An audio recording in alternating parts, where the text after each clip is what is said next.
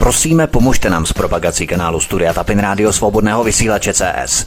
Pokud se vám tento nebo jiné pořady na tomto kanále líbí, klikněte na vaší obrazovce na tlačítko s nápisem sdílet a vyberte sociální síť, na kterou pořad nasdílíte. Jde o pouhých pár desítek sekund vašeho času. Děkujeme. Příjemný, krásný, dobrý večer, dámy a pánové, milí posluchači, od mikrofonu Svobodného vysílače vás zdraví Vítek. Doktor Robert Malone, vynálezce mRNA vakcín, byl doslova vymazaný z historie vědy. Proč? Protože promluvil proti očkování dětí, mladých lidí a těch, kteří koronavirus už prodělali. Jeho objevy a výzkumy jsou mazané z YouTube i Wikipedie. Právě na Wikipedii se chystají velké žaloby za lhaní, manipulace a zkreslování faktů. Americké CDC oznámilo potichu všem laboratořím na světě, že od příštího roku se končí s PCR testy. Prý reagují pozitivně na chřipku. Vyplňují se prorocká slova jejich vynálezce Karyho Mullise. Dostatečně replikujte a zvětšujte vzorek, dostanete cokoliv budete chtít. Byram Bridle, virový imunolog a docent na Guelphské univerzitě v kanadském Ontariu, zjistil nepříjemné skutečnosti o působení vakcín proti covidu, konkrétně o takzvaném úniku bílkoviny Spike do těla očkovaných osob. Povíme si o tom víc, stejně tak jako o prezentaci amerického úřadu pro kontrolu potravin a léčiv, ze které unikl seznam vedlejších nežádoucích účinků vakcíny Pfizer, jako je smrt. Pokud přežijete, můžete si stěžovat, jinak máte smůlu. Agentura Reuters cenzuruje fakta na sociálních sítích, ale sama má vazby na Microsoft, Světové ekonomické fórum a Trusted News Initiative. Uvedeme konkrétní jména. Povíme si něco o koncentračních táborech na takzvané odstínění neočkovaných obyvatel. Stejně tak jako ve Spojených státech se koncentráky chystají i v Kanadě. Povíme si také něco o propagandě západních médií o Bělorusku a skutečnosti od očitých svědků přímo v zemi. Nakonec si prozradíme, že úmrtnost s covidem klesla letos zatím o 66% ve srovnání s minulým rokem. Média však straší, že je mutace Delta smrtelná a agresivní. Vyndejme si nějakou lahodnou zrsku z flagerových mrazáků, protože nic jiného tam ani být nemůže, a vydejte se s námi na pouť po informacích, které si rozklikajte v přiložených odkazech na kanále Odyssey. A já už tady vítám po delším čase Láďu z Kanady. Láďo, vítej, hezký večer, ahoj. Ahoj Vítku a zdravím posluchače. Já jsem moc rád, že jsme si našli čas pro to, abychom probrali další novinky z kanadské holinky, protože ty máš teď hodně náročnou práci a tím pádem i neskutečně málo toho volného času, tak o to cennější je, že jsme tento pořad udělali tak nějak narychlo. Ale o to autentičtější a spontánnější ty dnešní novinky z viroviště budou, tak pojďme na ně. Doktor Robert Malone, vynálezce mRNA vakcín, byl doslova vymazaný z historie vědy. Proč? Protože promluvil proti očkování dětí, mladých lidí a těch, kteří koronavirus už prodělali. Odkaz číslo 1 v popise pořadu na Odyssey. My si neděláme skutečně legraci, ale přepisování historie je, zdá se, v plném proudu. Kdo je tedy doktor Robert Malone a co přesně se vlastně stalo? Protože stejně jako vynálezce PCR testu Kary Mullis je i doktor Robert Malone vynálezce technologie mRNA, to znamená těžká váha, těžká kapacita, která se nedá jenom tak odmávnout rukou asi, že? V podstatě by se dalo říct, že je to jediný světový odborník, který má k tomu co říct, protože je to vynálezce této technologie. A stejně jako Kary Mullis, o kterém jsme dělali pořád předtím také někdy, tak vynalezl vlastně technologii PCR testu, že? A akorát, že doktor Malone má štěstí, že ještě prozatím nezemřel jako Kary Mullis. Takže doktor Malone je kreditován v podstatě s vynalezením mRNA vakcíny nebo mRNA technologie, spoluautor vynálezu vnitrožilní dopravy takzvané léku RNA. Tudíž před nějakou dobou vyšel na veřejnost a začal promlouvat proti vakcinování. A jak to začalo, podle toho, co jsem vysledoval, tak vyšlo na veřejnost video, kde debatoval s dalšími odborníky, s dalšími vědci. A v tom videu, ono to nebylo jakoby určeno pro veřejnost, to video, nebo nebylo to určeno pro to, aby kritizovali vakcínu, ale v tom videu se začali bavit právě o těch covidových vakcínách, kde tady ten Robert Malone zjistil. poznamenal uprostřed toho rozhovoru, říká, no, teď přece tohle dělá, teď se nepamatuju přesně, tohle dělá tohoto a toto a teď si představte, že oni to dávají dětem, oni to dávají lidem velké, oni to dávají dětem a ten druhý vědec se tam tak jako by tak zasmal, tak sarkasticky říkal to je úplně mimo a tady ten Melon se tam jakoby takhle nad tím pozastavoval strašně, no a následně na to s ním ho někdo skontaktoval, začali s ním dělat rozhovory a on prostě nesnažil se nic zakryvat, říká, jo, jako já jsem úplně šokován tady tímhle, jako co vyvádějí s těma vakcínama, jo, takže pak začal promlouvat, no a byl poprask. Najednou někdo takový, vlastně vynálezce této technologie, začíná mluvit proti používání této technologie, takže začalo být na něho okamžitě útočeno takzvanými fact checkers, kteří mimo jiné, jenom taková poznámka, před pár dny vyšel článek nějaký, kde zjistili přímý kontakt mezi takzvanými fact-checkery od Reuters, kteří jsou, a teď jsem zapomněl, jsou myslím napojeni finančně na Pfizer. A týden předtím snad vyšel článek o dalších fact-checkers, kteří jsou přes další firmu, přes další organizaci napojeni vlastně na Johnson & Johnson. Takže tady máme za poslední týdny se nám vynořili. A myslím, že ty Johnson & Johnson, že tu firmu ty nezávislé fact-checkers sponzoroval Facebook, to jsem myslím na Facebooku tam dal, teda sponzoroval, používal Facebook, tak jsem chtěl říct. Takže tady vidíme, kdo jsou ti takzvaní fact-checkers. No ale co se stalo, onoho doktora Malona doslova vymazala, takzvaně vymazala z historie Wikipedie, ano. Ještě 14. června byl doktor Malone na Wikipedii veden jako spoluautor vynálezu vysoce efektivního vnitrožilního RNA systému. Byl tam označen jako součást týmu, který provedl první experiment mRNA vakcíny. To bylo 14. června. To bylo ještě pár dnů předtím, než on vlastně vyšel, pár dnů potom, co vyšel na veřejnost, no a už 16. června byl Malone vymazán z Wikipedie. A přišel na to někdo přes tu Wayback Machine, takže si tam udělal obrázky z Wikipedie předtím a potom. No a nyní je jeho mRNA vynález dáván k dobru nějakým bezejmenným vědcům z Kalifornské univerzity a jeho další práce na mRNA produkující proteiny je akreditována nějakým dalším bezejmenným vědcům z Wisconsinské univerzity. A je tam maďarská biochemička, která se jmenuje Katalin Kariko, a ta je najednou na Wikipedii vedena jako objevitelka mRNA vakcíny. Prostě z Maloneho se stala Katalin Kariko. A čirou náhodou, je to absolutní náhoda, že tato Katalin Kariko je senior prezidentkou, nevím, jak se řekne senior prezident, firmy BioNTech, která vyrábí vakcínu pro Pfizer. A mimochodem, tam bylo také mimochodem jsem se o ní dočetl, že byla velice aktivní za komunismu, že měla být policejní informantkou v Maďarsku. Takže Wikipedie totálně vymazala doktora Maloneho a tady ještě poznámka. Wikipedie je tímto známá za poslední léta a v podstatě Wikipedie, pokud jsem to dobře slyšel, tak by měla být vlastněná už Googlem, nebo by měla být spojená pupeční šňůrou s Googlem. A proti Wikipedii teď začal soudní proces. Začal ho vědec z Ameriky, nějaký Gary Null, a kterého skontaktovalo více takových hodně známých, veřejně známých osobností. A protože začal mluvit o Wikipedii, tak ho skontaktovali a řekli mu, že oni jsou také obětmi v podstatě manipulace Wikipedie, kdy Wikipedie dokonce i zakládá stránky, jakože by měly být založené těmito lidmi specifickými, a ona zakládá za ně stránky a píše o nich úplné nesmysly.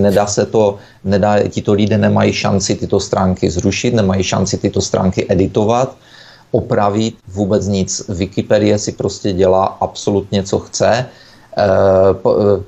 píše absolutní lži, jak vidíme, tady mění absolutně, přidává někomu nějaké vynálezy a odebírá někomu nějaké vynálezy, takže tento vědec se už, já vím, že on o tom mluví už několik let, protože ho sleduju spousty let, takže po 3 letech říkal, že už chtěli tento soudní proces začít před 3 lety, ale začali zjišťovat enormní propojení lidí okolo Wikipedie na politiku, na farmacii, na finance a tak dále. Takže oni šli, on říkal, my jdeme po všech editorech, kteří tam jsou. Mám tušení, že dostal pomoc vlastně od člověka, který z Wikipedii začal, a teď si nemůžu vzpomenout na jeho jméno, ale viděl jsem i jeho články. Veřejně napsal článek, proč se vzdaluje od Wikipedie, proč úplně dává od Wikipedie ruce pryč, proč už tam není, protože Wikipedie byla v podstatě ukradena. Bylo tak, jako se to stává v dnešní době se spoustou alternativních médií, byla infiltrována a byla v podstatě jakoby ukradena, ovládnutá úplně jinými skupinami a úplně jinými lidmi. A já tady toto vidím v poslední době, je to enormní. Stává se to médiím, které byly ještě donedávna takzvaně alternativní média, nebo už se staly velkými médii, ale byly médii, které informovaly pravdivě a kompletně otočili. Novinář Glenn Greenwald odešel vlastně z Interceptu, teďka Intercept byl super server a oni ho v podstatě vystrkali ven, takže on řekl, co se děje v Interceptu, takže tohle to samé se stalo z Wikipedii, takže pokud dneska někdo se dívá na Wikipedii jakožto na zdroj nějakých informací, kterých by se chtěl řídit, tak ať na to zapomene. On je důvod, proč když dáte do Google vyhledávání něčeho, tak vám mezi prvními výsledky vždycky vyskočí odkazy na Wikipedii. Tady máte přímý důkaz spojení Wikipedii s Googlem. V kostce je doktor Robert Malone znepokojený tím, že vláda není transparentní ohledně rizik spojených s vakcínou COVID a že lidé jsou k těmto experimentálním injekcím nucení, což porušuje podle něj bioetické zákony. Dále je doktor Malone přesvědčený o tom, že rizika převažují nad přínosy u dětí, dospívajících a mladých dospělých a že ti, kteří se zotavili z přirozené infekce SARS-CoV-2, by tu injekci neměli dostat. A co se nestalo? 11. června 2021 se tento vynálezce technologie mRNA vakcíny doktor Robert Malone vyjádřil v tom podcastu, o kterém si hovořil Dark Horse, o potenciálním nebezpečí injekcí genové terapie COVID-19. A ten podcast byl z YouTube okamžitě smazaný a potom ještě 14. června 2021, jak si říkal, byly Maloneho příspěvky rozsáhle zařazené do historické sekce na stránce mRNA vakcíny na Wikipedii a o 2 dny později, to znamená 16. června, byly odstraněné a jeho úspěchy byly připsané nějakým bezejmenným výzkumníkům ze Salkova institutu, Kalifornské univerzity a Wisconsinské univerzity. Takže globalisté už prostě mažou vysoké vědecké kapacity, stejně jako doktora Michaela Yeadona z Pfizeru. Nejde už jenom prostě o cenzuru názorů, ale dokonce revizionistické přepisování vědy, což je ještě možná o stupeň výš, o stupeň horší ještě. A doktor Malone třeba prokázal v roce 1990, že in vitro transkribovaná mRNA může dopravit genetickou informaci do buňky k produkci proteinům v živé buněčné tkáni. Malone byl také členem týmu, který provedl první pokusy s mRNA vakcínou. Stručně řečeno, jeho vědecké znalosti v oblasti mRNA vakcín jsou nespochybnitelné. Doktor Malone objevil, jak dodávat léky vlastně pomocí mRNA. Jeho výzkum potvrdil, to byl ten výzkum z roku 90, že vstříknutá mRNA může v buněčné tkáni produkovat proteiny, přesně jak jsou konstruované ty dnešní vakcíny. Prostě tu technologii, základní technologii těch dnešních vakcín doktor Robert Malone vymyslel, spoluobjevil, a když vyjádřil velké pochybnosti o těch vakcínách, tak s ním globalisté prostě zametli. Tohle je něco šíleného. On v podstatě patří k těm klíčovým vědcům. Pomocí jim objevené mRNA technologie jsou konstruované dnešní vakcíny. To je to potřeba, aby si to lidé uvědomili, protože to je opravdu bomba. Jo? To není nějaký druhořadý, třetiřadý vědec, který kde si něco vyzkoumali, když by to taky bylo podstatné, ale tohle je v podstatě páteřní klíčový vědec. Mimochodem nakonec tohoto tématu, ještě abychom se posunuli dál, mainstreamová média náhle oslavují tu maďarskou biochemičku Katalin Karikovou, které si hovořil, jako vynálezkyni té mRNA vakcíny, protože ona, ta Kariková, je zasloužilou viceprezidentkou společnosti BioNTech, výrobce injekce COVID společnosti Pfizer.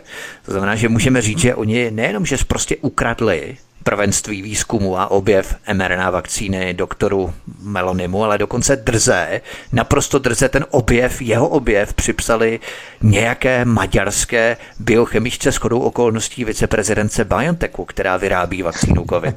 To je prostě loupežnictví, pirátské loupežnictví první kategorie, že? A teď bych se byl ochoten docela ještě vsadit, že za to dostane ještě Nobelovou cenu už brzy. Tak Obama, když byl prezidentský prezident v roce 2009, za nic. Tohle je tak těžce uvěřitelné, že kdyby mi to někdo říkal, nějaká osoba, tak bych si řekl, že mu muselo přeskočit ještě nedávno, jo? Kdybych nevěděl nic z o té Wikipedii, jak jsem říkal, co sleduji vlastně přes toho vědce amerického. Kdybych o Wikipedii nic nevěděl a o Google, tak bych si řekl, tohle je tak na hlavu postavené, to je taková blbost, co říkáš, to je absolutní nesmysl. Ale jak vidíme, dneska je všechno možné, mainstreamové média. A tady vidíme úlohu mainstreamových médií. Byl nějaký investigativní reportér, řekl někdo něco takového, podíval se tady na to? V žádném případě. Všichni papouškujou přesně to, co je jim řečeno, a nic, žádnou pravdu se nedozvíte. My jsme tu hovořili nejen o doktoru Robertu Malonovi, který objevil technologii mRNA, na které jsou zkonstruované dnešní vakcíny, ale zmínili jsme také vynálezce PCR testů Karyho Mullise, který zemřel 7. srpna 2019, pár měsíců před začátkem covidu. A právě americké Centrum pro kontrolu nemocí, CDC, potichu oznámilo všem laboratořím po světě, že od 31. prosince 2021 tohoto roku, a teď dobře poslouchejte, se končí s PCR testy pro identifikaci SARS-CoV-2, protože jsou prý tyto PCR testy pozitivní i na přítomnost chřipky. Odkaz číslo 2 v popise pořadu na Odyssey. A co to je? No to je přesně to, před čím přece varoval Kary Mullis. Při dostatečné replikaci zvětšování najdeme zbytky, rezidua, nukleotidy, molekuly, jakéhokoliv viru chceme. A teď ti šmejdi už to asi nemohou udržet, tuto informaci, jak v utajení, tak přicházejí s tím, že končí s PCR testy od příštího roku. To jsem sám zvědavý, jak to bude probíhat. Oni to samozřejmě budou chtít zvrátit, ale samotná CDC v podstatě řekla, že PCR testy končíme, nejsou průkazné proti covidu. A teď si vám pozastavil se nad tím někdo v mainstreamových médiích, jako nebylo to nikde, že samozřejmě. Ale co tím tedy zaprvé? Co tím CDC přiznalo? CDC přiznalo v podstatě, že tyto testy asi zřejmě, ano, zjišťovali lidi, kteří měli být pozitivní na covid, tak byli asi pozitivní na chlazení, ale bohužel tento test to nedovedlo rozeznat. Pozastavil se teda někdo nad tím, co se děje od ledna 2019 s těmi takzvanými případy, s těmi čísly? Řekl někdo, tak moment, takže co vlastně tady nacvičujeme za poslední rok a půl teď? Na základě čeho? Je to přesně, o čem jsme dělali minulé pořady. Celá pandemie je založena na PCR testu. Na ničem jiném, než na výsledcích PCR testu od začátku. Dělali jsme pořady o Kary Mullisovi, pro ty, kteří to neslyšeli, nepamatuji si datumy, kdy jsme to dělali, a dělali jsme o tom pořád, o PCR testu jsme se bavili, kdy Kary Mullis, bylo tam video, někde z 90. let, kdy Kary Mullis už kritizoval Fauciho za v podstatě jakoby zneužití PCR testu u epidemie AIDS. Ano. A tam se ho přímo někdo ptal, jestli je možné zneužít PCR test, a tady to rychle zopakuju, Kary Mullis řekl, že PCR test nelze zneužít jako takový, že lze akorát jinak interpretovat jeho výsledky. A řekl jasně, že PCR test se nesmí používat na, nebyl vynalezen k tomu, aby zjišťoval, nebo nemůže zjistit živý virus, nemůže zjistit vírovou zátěž a nemůže zjistit infekčnost testovaného subjektu. Takže všechno to, k čemu se PCR test používal během epidemie AIDS, a během této covidové epidemie takzvané, takže přesně to, co říkal, k čemu se PCR test nesmí používat, přesně k tomu se používal během AIDSu a během covidu. A kým? Anthony Fauci. V obou případech Anthony Fauci. Takže řekl, a přesně jak si zmínil, řekl Kary Mullis tenkrát, máme v sobě miliony nebo biliony různých virů, a když ten PCR test dostatečně nacyklujete takzvaně těmito cykly, když ho takzvaně nacyklujete dostatečně, tak najdete cokoliv v komkoliv. A když se vrátíme ještě tady k CDC, nechápu, nenašel jsem důvod, proč chcou tento test zrušit na konci tohoto roku. V onom pamfletu, který poslali laboratořím, tak tam se říká, najděte si jiný test, dáváme jakoby v podstatě dopředu vám vědět, že koncem roku končíme s PCR testem, najděte si jiný test z těchto FDA approved, to znamená schválených organizací pro kontrolu léčiv, FDA, testů a vyberte si některý z nich. Nevím, nedíval jsem se na to, jestli je tam některý z nich Gates, kdo to byl Gates se Sorosem, koupili testovací firmu nějakou velkou, teď nedávno. To se ke mně doneslo, ale možná antigenní test, který je vlastně pozitivní na mléko nebo na kolu, tak možná ten nahradí ten PCR test. Tak. Takže mě zarazilo, jestli nemají náhodou nějaký jiný, takzvaně v uvozovkách lepší, který není je méně napadnutelný, protože tady o tomto PCR testu se mluví celou dobu a je na to velký tlak. Mimochodem, během roku bylo to někde, nevím jestli v březnu, v dubnu nebo v květnu, už si nepamatuji, CDC vydala nařízení, poslala pamflet další laboratořím, že mají vakcinované pacienty testovat s takzvaným cyklem nevětším než 28 u PCR testů. Okay? Zatímco na nevakcinované lidi, nevakcinovaní lidé se testovali všude po světě někde 40, 35 až 45 cykly, tak CDC přímo řekla vakcinované lidi netestovat víc než 28. Dokonce v Japonsku testují nad, myslím, že 103 nebo 105 cyklů, proto tam já jsem tady toto slyšel. Jo, to je strašný. A to není schválený WHO mimochodem, jo. Ani těmi globalisty to není schválené, v podstatě Světovou zdravotnickou organizací tolik cyklů, jo, v rámci těch testů v Japonsku to není vůbec schválené. A teď si vem, že před pár týdny bude to tak zhruba měsíc, pár týdnů, CDC prohlásila jen tak mimochodem, že přestávají sledovat takzvané breakthrough cases mezi vakcinovanými. Breakthrough cases jsou, tomu říkají teď těm případům covidu mezi vakcinovanými lidmi, že se to jako prolomí i přes tu vakcínu, jakože je to vždycky všude píšou, že je to strašně výjimečné, strašně rare, jako, že je to výjimečné, ale že se to stává, jako jo. Takže z čista jasna oznámili, že je přestanou sledovat tyto případy. Proč? Vysvětlené to tam nebylo, ale já bych měl teď otázku. Odkud tedy ví, když už nesledujou covid mezi vakcinovanými lidmi, odkud tedy, na základě čeho tedy teď tvrdí všichni, že vakcinovaní lidé nemají tolik případů covidu, jak ti nevakcinovaní. Jak to můžou vidět, když to nesledujou, když už přestali dělat statistiky na to, že jo. A takže všechno to snížení testování vakcinovaných lidí na 28 cyklů a poté, krátce poté oznámení, že již nebudou sledovat případy covidu mezi vakcinovanými lidmi, by nám mohlo něco říct, mohlo by nám říct, odkud vytrvané. Tak jsou to zásadní případy, stejně tak jako v rámci korupce, v rámci úplatků a klientalismu a tak dále mezi soudci, státními zástupci, policisty, politiky. To je taky velmi vzácné. Ono jich samozřejmě stovky, tisíce, ale každý jediný případ ano. Je samozřejmě vzácný. Ano. Jedno špatné jablko, které potom zkazí celý koš. Přesně. Mimochodem v rámci CDC, co jsi říkal, tak bych na to navázal, protože dokonce ředitelka CDC Rochelle Walenskyová bez okolků prohlásila, že vakcíny nemohou zabránit přenosu covidu. Vakcíny nemohou zastavit infekci covid. Vakcíny nemohou zastavit přenos covidu.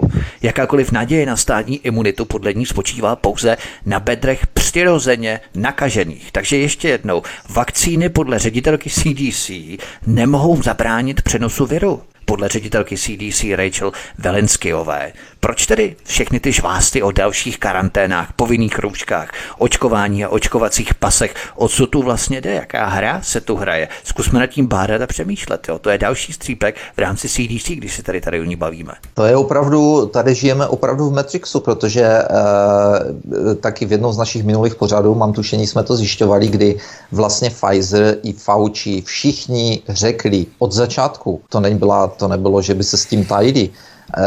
Samozřejmě to nevytrubovali do světa, ale byly rozhovory, kdy přiznali, nebo od články, kdy přímo řekli, že nepočítají s tím, že by vakcíny zastavili covid, zabránili tomu, aby člověk dostal covid, anebo aby ho rozšiřoval. To už se říkalo přímo od začátku. Já jsem se tady ptal lidí, mám tady známí, kteří se začali hrnout hned, co byly vakcíny možné, tak se tady hned zapisovali, že se hrnou na vakcínu. Všichni to samozřejmě dávali na Facebook, do dneška taky jsou, že hrdí, že udělali svoji část, jako a já jsem se jich ptal, jen říkám, a proč si jako dáváte tu vakcínu? A oni říkají, no tak jak proč? No kvůli covidu, já říkám, je vám jasné, že ta vakcína vám nezabrání v tom, abyste covid dostali nebo rozšiřovali, tak na mě hleděli. No to je pro mě novinka. Já říkám, no tak novinka to možná pro vás je, ale říkal to samotný Fauci a říkala to samotná CDC a říkal to samotný Pfizer, jako, takže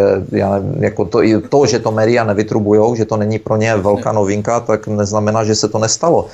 A tady můžeme sledovat za poslední dobu zajímavé věci, kdy třeba Světová zdravotnická organizace a CDC si protiřečí v tom, co by měl kdo dělat, co by měly jednotlivé země dělat, koho by měli opíchat, koho by neměli opíchat a tak dále. Jo? Takže tady, jak říkám, žijeme v Matrixu, to jsou věci, kdy prostě je mediální svět, je svět CDC, a je svět Světové zdravotnické organizace a někdy se vzácně překrývají, někdy si protiřečí, no a politici si z toho vyberou, co potřebujou. Špatně nacvičili v rámci eventu 201 Klidexu.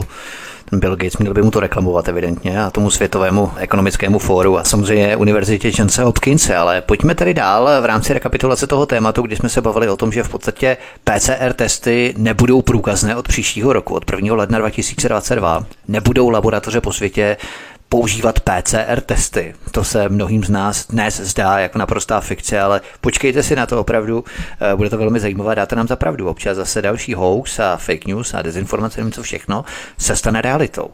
To znamená, že jakoby PCR testy splnily svou špinavou úlohu, rozjeli imaginární abstraktní pandemii, protože když dostatečně replikujeme, zvětšujeme odebraný vzorek, tak tam najdeme jakýkoliv virus, jak se vyjádřili jejich vynálezce dokonce PCR testů Kary Mullis. A když už je tato informace neudržitelná, tak potichu PCR testy nebudou průkazné podle CDC a nebudou se používat od 1. ledna 2022. Oni tím v podstatě, jak jsi řekl, popírají ale samotnou celou pandemii, protože PCR testy reagovaly pozitivně i na chřipku od začátku pandemie. Ne teprve až od 1. ledna 2022, ale celou dobu reagovaly jen do chřipku. To znamená, že oni přiznávají, že celá pandemie byla fake. Jo? No v podstatě to přiznávali od začátku, protože všude se ve Spojených státech, v Kanadě, jsou ty procenta skoro stejné. Od minulého roku zmizela chřipka a všude v obou zemích bylo napsáno, že to je nějakých 95 až 97% prostě chřipky zmizelo. Zmizelo a teď se to snažili v médiích říct, no to protože lidi nosí masky a tak dále, jo, což musím říct, že už jsem to slyšel od několika lidí a já jsem sám, jsem toho příkladem, kdy já jsem trpěl na nachlazení každoročně podzim zima, že? A vlastně od minulého roku, kdy jsme byli nemocní jak psi někde v lednu nebo v únoru, což si myslím, že jsme měli asi toho covida, tak já jsem to říkal mému doktorovi, my jsme snad dostali nějakou záhadnou, jak se tomu řekne, imunitu, protože mě se od té doby nic nechytne. A před pár dny mi to z dohodou okolností říkala kamarádka z Čech, říkala, já jsem, hele, anginář jako prase a mě se prostě nic nechytá od minulého roku, jo, takže Tito mainstreamové média vysvětlovali tady ten úpadek chřipky na to, že no to protože si lidi teď myjou ruce, to protože teď nosí masky a tak dále, proto zmizela chřipka. Tak to vcucli PCR testy v tu chřipku, to je teď úplně jasné, potvrzuje se to. Pojďme na další téma, abychom všechno zvládli. Byram Bridle, virový imunolog a docent na Guelphské univerzitě v kanadském Ontariu, zjistil nepříjemné skutečnosti o působení vakcín proti covidu, konkrétně o takzvaném úniku bílkoviny Spike do těla očkovaných osob. On doslova uvedl, cituji, udělali jsme obrovskou chybu, zjistili jsme to až teď. Mysleli jsme si, že protein Spike je antigenem. Nevěděli jsme, že je to toxin a patogenický protein, čili karcinogen. Tudíž v tomto případě očkujeme toxickou látkou. Konec citace. Odkaz číslo 3 v popise pořadu na Odyssey. Byram Bridle dostal vlastně nějaký vládní grant, že v hodnotě $230,000 na výzkum vakcíny COVID, jenže zjistil něco, co neměl asi. Kdyby bývali věděli, co zjistí, tak mu to nezafinancují. Co on vlastně zjistil, nebo k jakým závěrům on došel? Řekl prostě, že s hrůzou zjistili, že onen spike protein, ten spike protein, že má teoreticky, že měl zůstat v ramenu, kde se píchá vakcína. On to vysvětloval, že prostě když dostanete vakcínu, píchne se to do svalu u ramene. A tato vakcína tam zůstane, to funguje jakoby takzvaná skřínka. Jo? Že tam tu vakcínu píchnete, ta vakcína tam zůstane a váš imunitní systém si potom vezme odtamtud, až potřebuje. On to takto vysvětloval, tak si potom veme to, co potřebuje odtamtud, ano. A ten spike protein teda říkal, že zjistili s hrůzou, že je to karcinogen, jakoby, jo, že je toxický a tak dále, no ale nejhorší na tom je, že zjistili, že to v žádném ramenu nezůstává, ale že se to dostává do všech životně důležitých orgánů, dostává se to do kostní dřeně, do mozku a tam se to zhlukuje. Takže říkal, že byli šokováni tady tímto zjištěním a prostě když o tom začal mluvit, tak říkal, že se mají okamžitě zastavit vakcíny proti covidu, že se tam má okamžitě zastavit. A stejně tak, jako na doktora Maloneho, na onoho zmiňovaného vynálezce mRNA vakcíny, tak stejně tak bylo zaútočeno velice rychle na doktora Bridla, který je z Kanady, z univerzity v Guelph v Ontariu.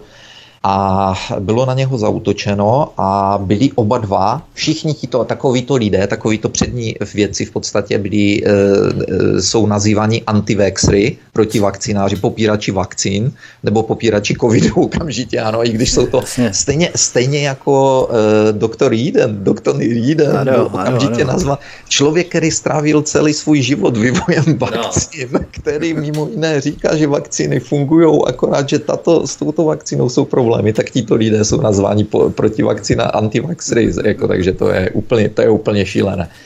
No a takže tento doktor Bridle prostě a dobře říkal, že okamžitě je třeba zastavit tento pokus, on tomu také říkal, jako, že to je v podstatě pokus a že to je třeba okamžitě zastavit.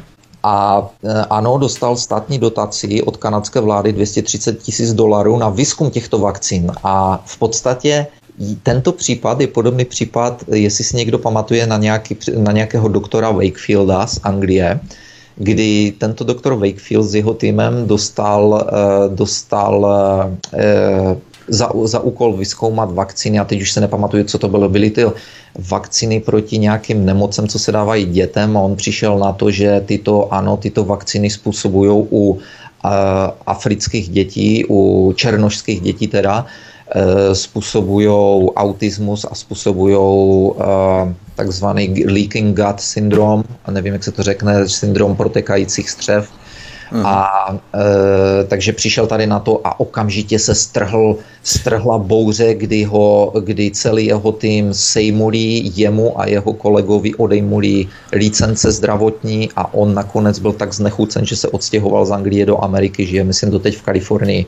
Nicméně jeho kolega, psalo se o tom i v médiích, samozřejmě světových, všude napsali, že tento doktor je podvodník, že zneužil, že si vzal grant na výzkum a že tento grant zneužil. Takže to znamená, že může být pouze pozitivní ten výsledek, když je negativní, tak je zneužitý, když je pozitivní, tak zneužitý není. Tak, takže předem naplánováno, jak to má vlastně vyjít. Takže je kriminálník, takže mě zarazilo, že prozatím ještě neoznačili za kriminálníka doktora Bridla, ale co se nestalo, může se stát ještě. Ano. Ale to onoho doktora Wakefielda, prostě to byla úplná šílenost. I já jsem se o tom zmiňoval kdysi v jednom z našich pořadů, kdy jsem řekl, že i v českém předním zdravotnickém magazínu byl o něm napsaný článek, že je to podvodník, jo? Byl tam článek o vakcínách, že podívejte se i takovýto podvodníci, jako doktor Wakefield.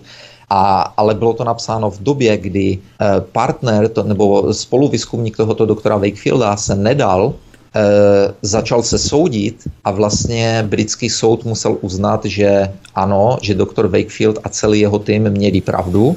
Zvrátil tyto výsledky veškeré, zjistilo se, že v tom byla zapojena anglická vláda, v této dehonestační kampani doktora Wakefielda a jeho týmu, že v tom byla zapojena anglická vláda, že na popud farmaceutických firm, takže prostě poprask úplně šílený, nicméně v médiích nikde nezmíněný.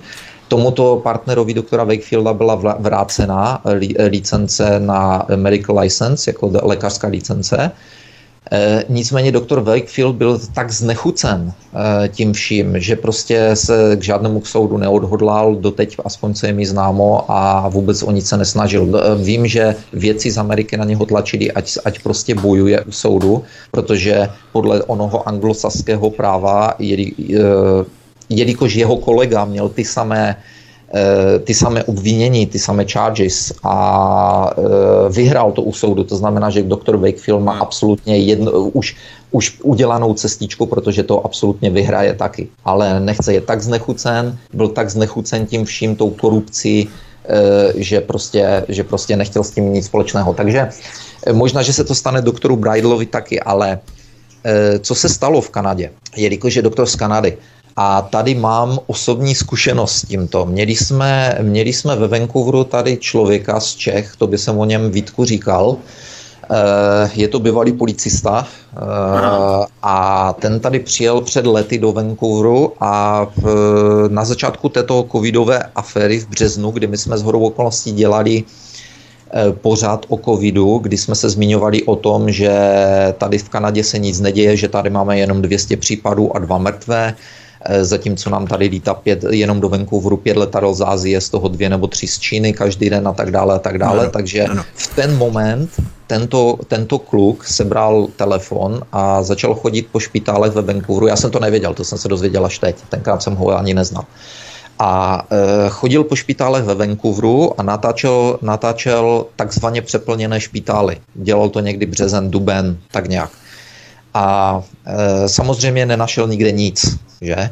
A ukazoval to tady Kanaďanům, nikdo mu bohužel nevěřil.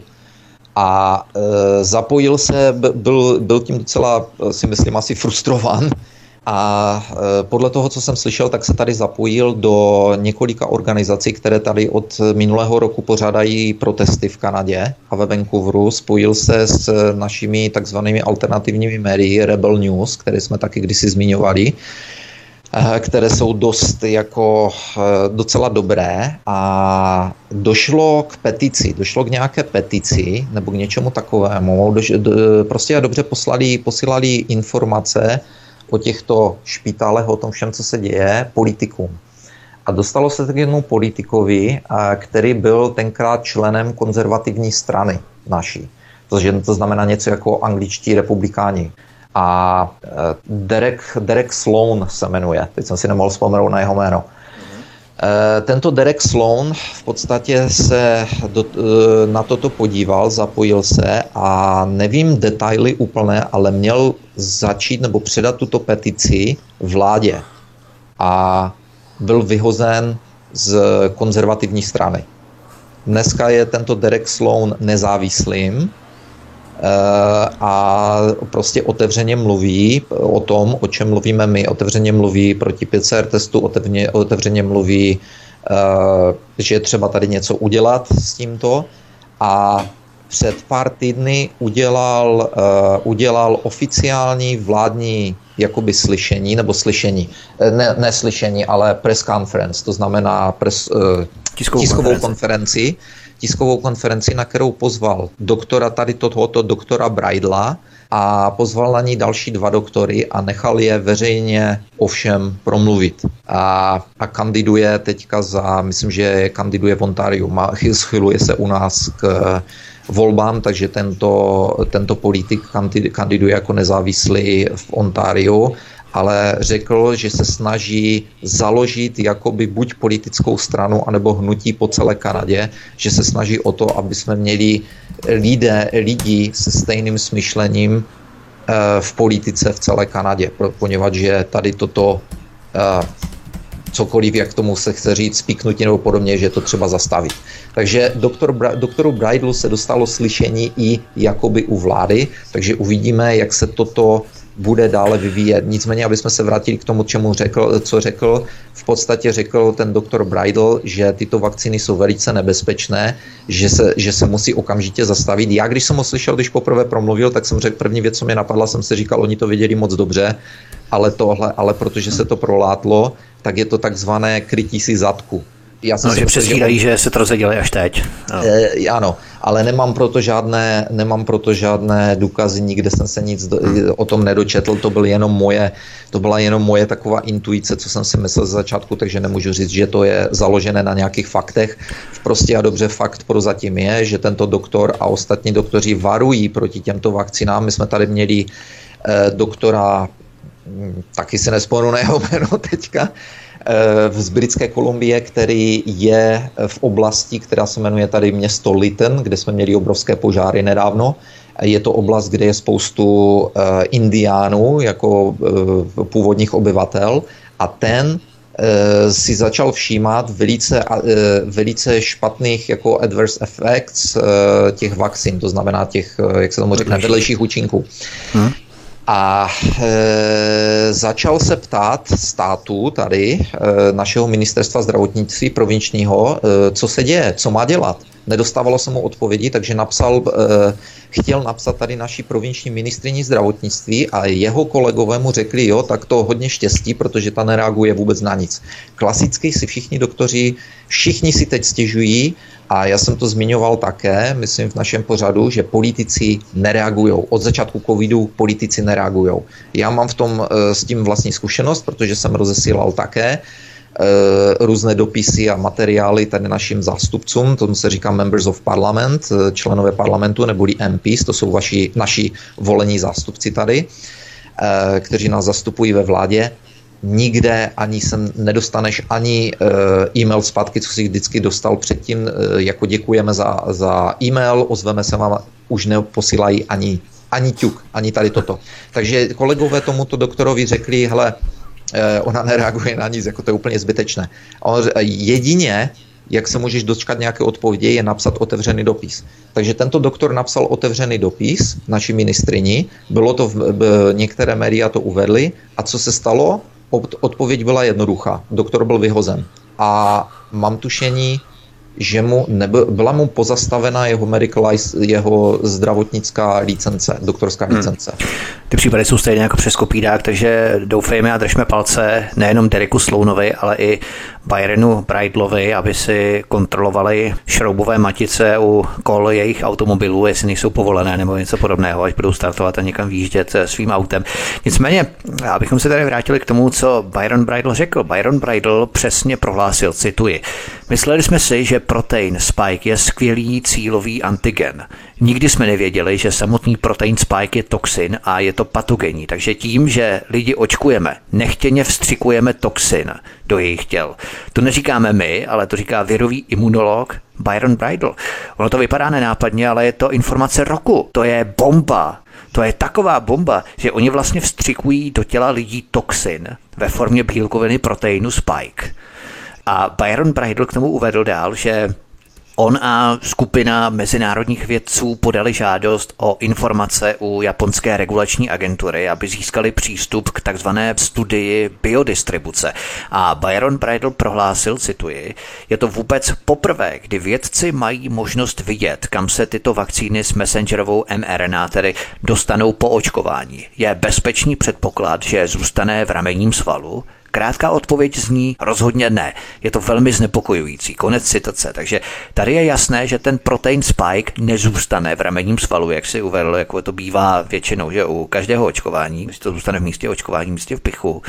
Ale ten protein Spike se dostává do krve, kde cirkuluje, koluje, obíhá několik dní po očkování a potom následně se hromadí v orgánech a tkáních, včetně sleziny, kostní dřeně, jater, nadledvinek a v poměrně vysokých koncentracích i ve vaječnících.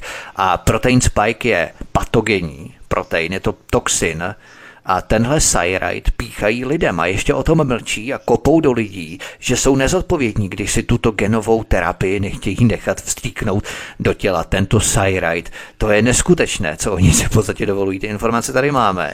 A to je bomba, jo? To vypadá nenápadně, ale ono se to musí umět nějakým způsobem artikulovat nebo naformulovat, co vlastně on řekl, že lidem se do těla vstříká toxin a patogen. Je to jak z hororového filmu. A já bych chtěl k tomu ještě tady dodat, když jsme se zmiňovali o něm, že dostal státní dotaci na tento výzkum a když jsem zmiňoval doktora Wakefielda, nedávno začalo kolovat po Facebooku taková fotka, na které je napsáno koupit si vědce je stejně jednoduché jako koupit si politika.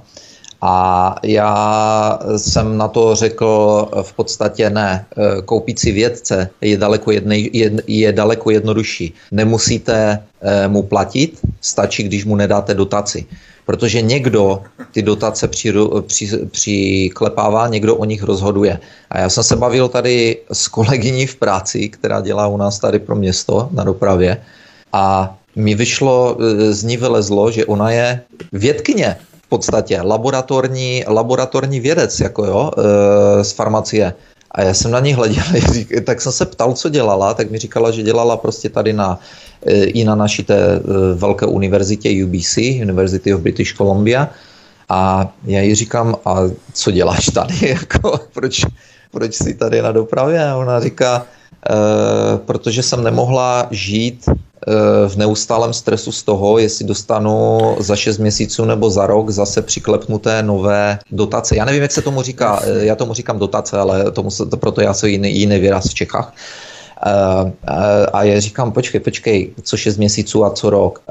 Jak to? A ona říká, no protože takhle funguje výzkum a věda, prostě musíš přijít s projektem, že chceš studovat tady a toto a toto, oni ti to buď přiklepnou nebo nepřiklepnou a pak ti přiklepnou nebo nepřiklepnou vyšší peněz, kterou na to dostaneš. Já říkám, takže když budou chtít po tobě, aby si studovala nějaký lék, a ty jim dáš špatné výsledky, takže je možné, že už po tobě ta sama firma nebo ta sama organizace nebude potom chtít další studia. Ona tak říká, tak proto jsem tady.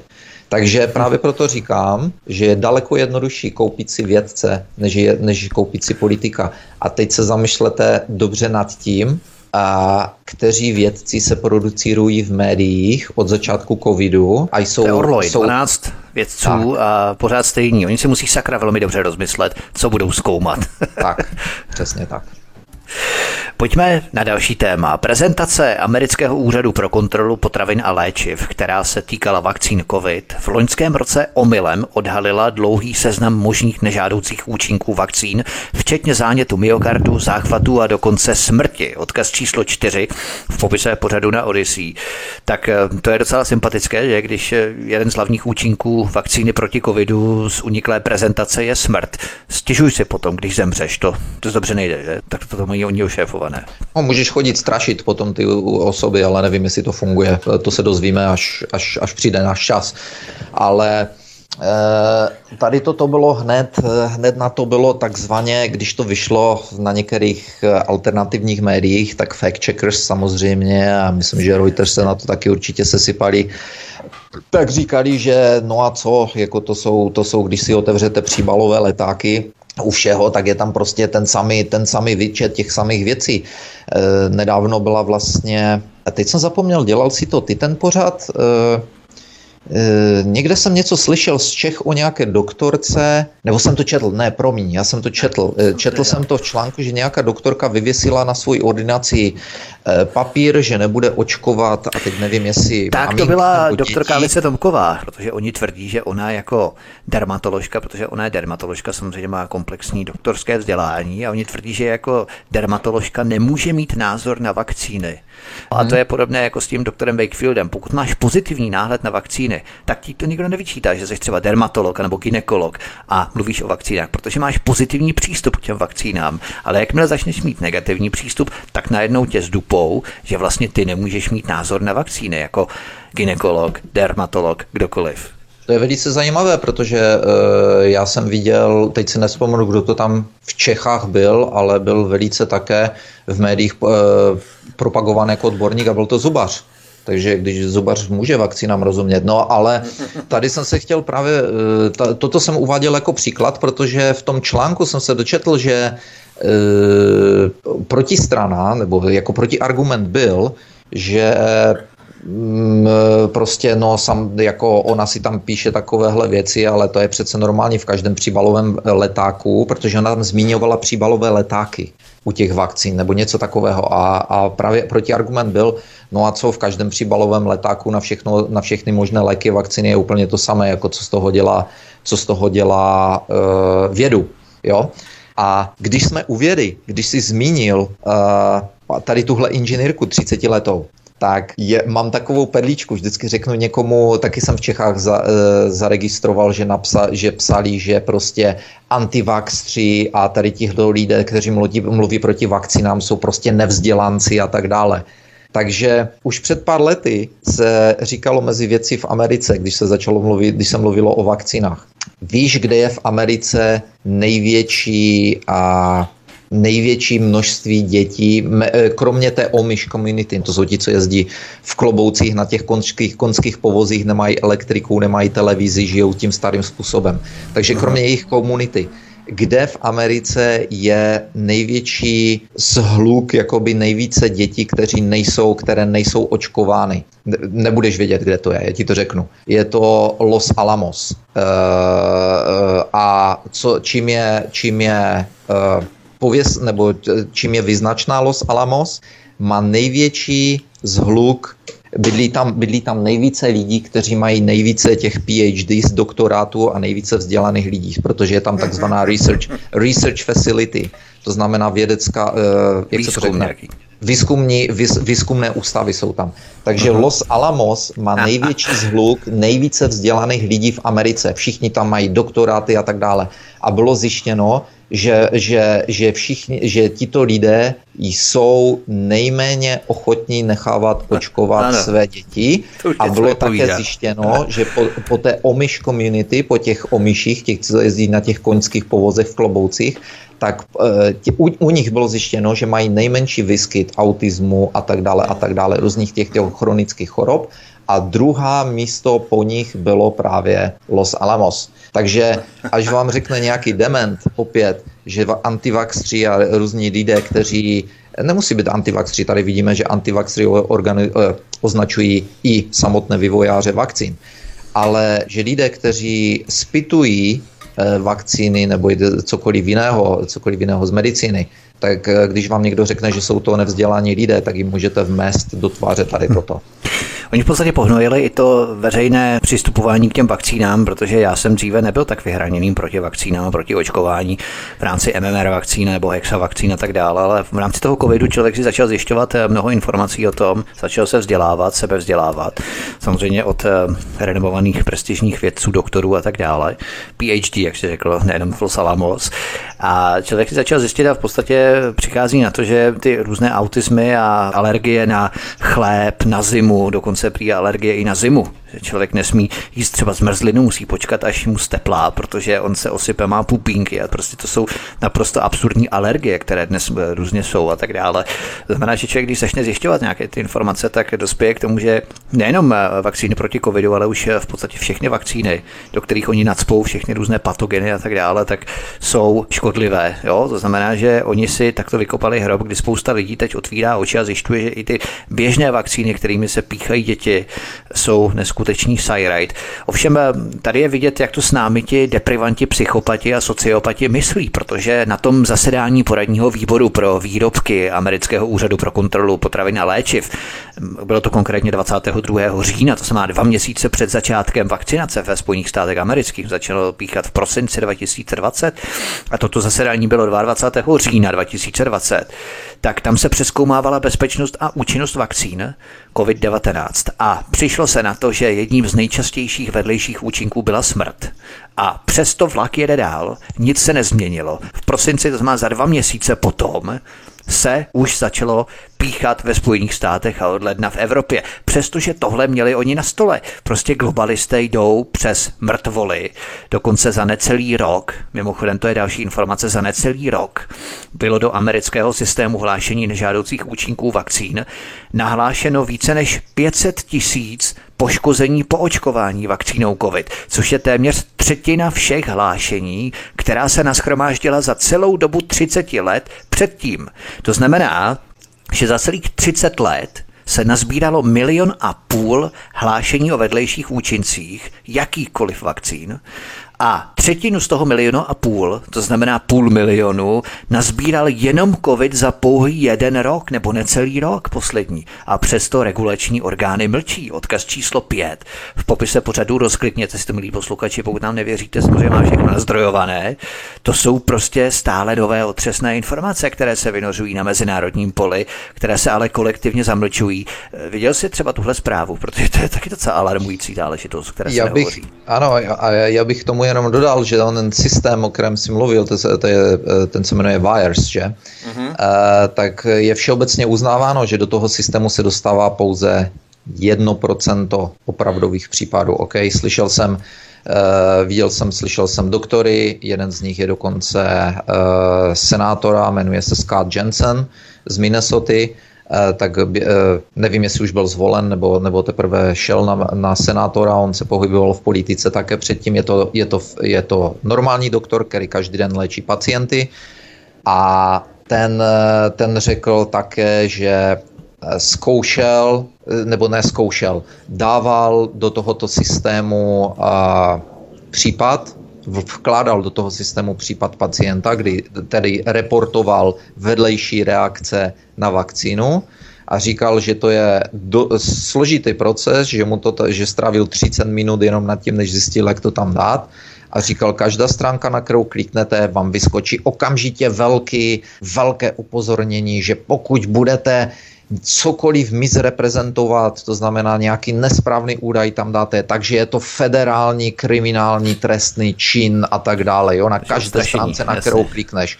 A v podstatě už jsem slyšel tolik doktorů, i v médiích jsem to četl, že média tedy říkají, že je to okolo 10%, ale v podstatě, co jsem slyšel vědci a doktory, všichni se shodují, říkali, je to jenom 1%, co se dostane do toho systému Wires.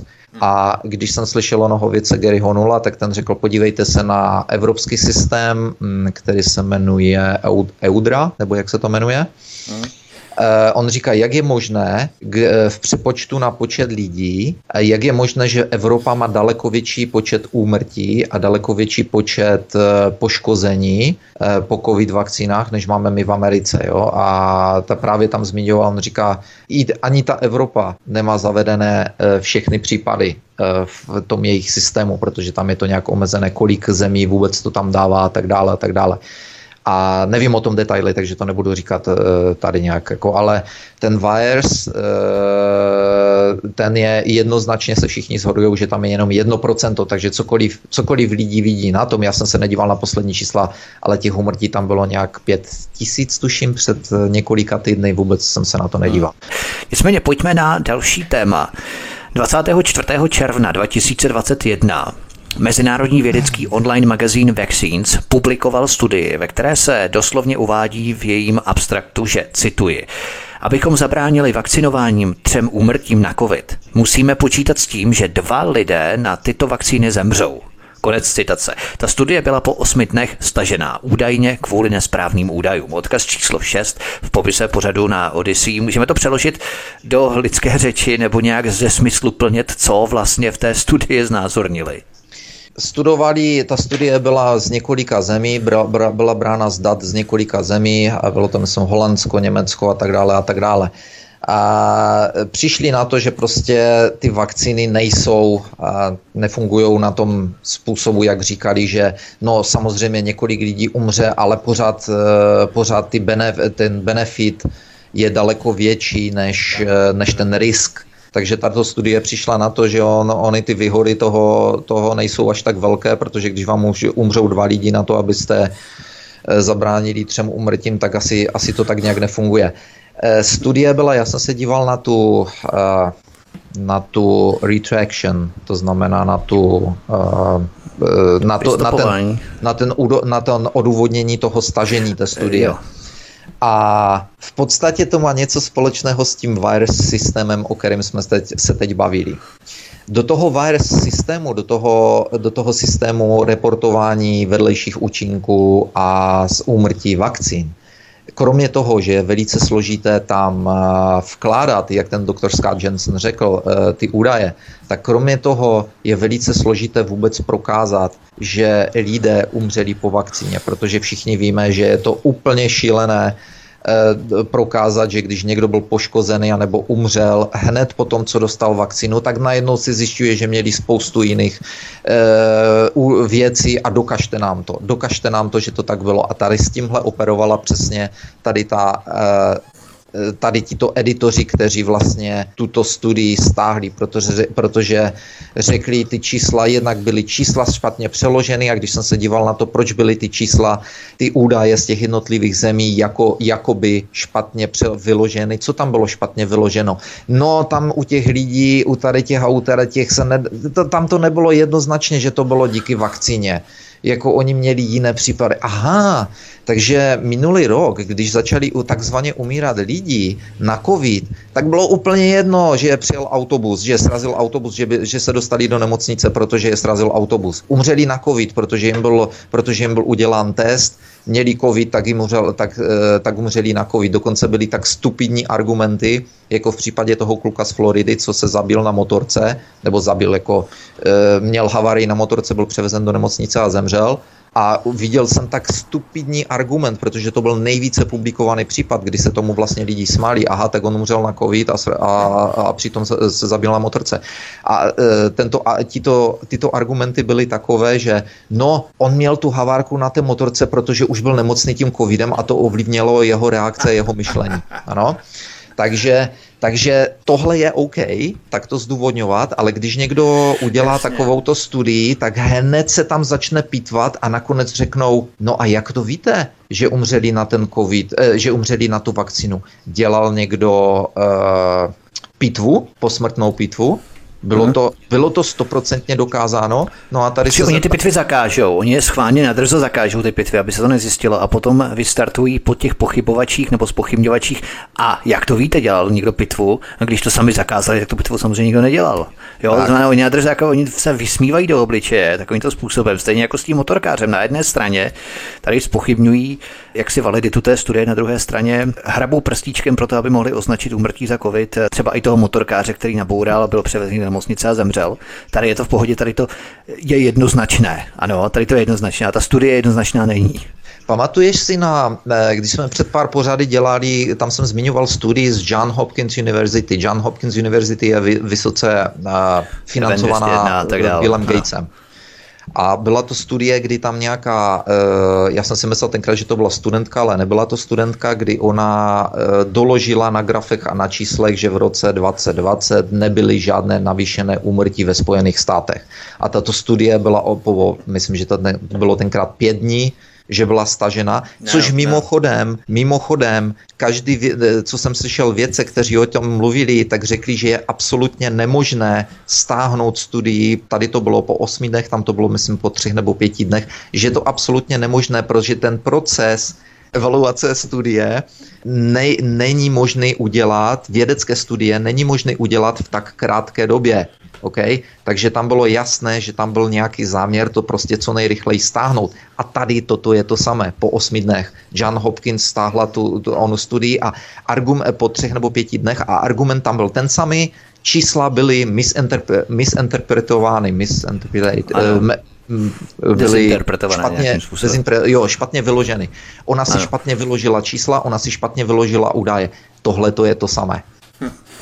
Tedy oni v té studii tvrdili, že na 3 úmrtí, kterým očkování zabránilo, musíme připustit 2 úmrtí způsobená očkováním. Čili jinými slovy, pro záchranu 3 lidských životů musí připustit riziko 2 úmrtí jiných 2 lidí na vakcínu. Takže místo třeba 1000 mrtvol, jich s vakcínou bude jenom v úvozovkách 660, prostě 2/3 mrtvol. A to má být ta ochrana té vakcíny. Chápeme to správně. Ruská ruleta se 4 náboji v bubínku. Tak. Mimochodem, závěr této studie, kterou si klidně rozklikněte, milí posluchači, zní. Cituji.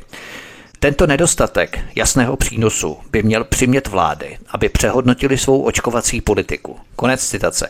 Pořád stejné jako to, co tvrdil doktor Robert Malone o nesmyslnosti očkovat děti a mladé lidi, stejně jako tvrdí Byram Bridle o proteinu Spike, který je karcinogenní, ano, toxin, stejně tak jako tvrdí studie amerického úřadu pro kontrolu potravin a léčiv. Jeden z hlavních vedlejších účinků vakcíny proti covidu je smrt.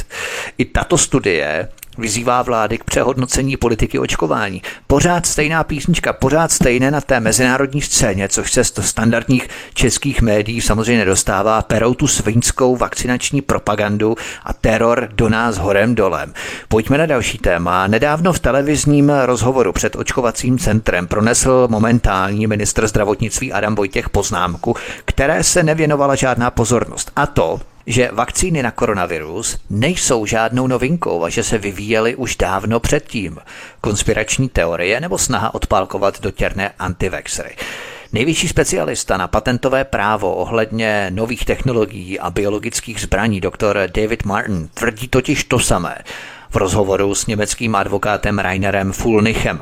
Takže jaké vakcíny na koronavirus se vlastně vyvíjely už dávno? Koronaviry rovná se mutace chřipek více či méně agresivních, ale stále chřipek, nebo jaké vakcíny to bylo, o čem vlastně Adam Vojtěch i David Martin hovořili?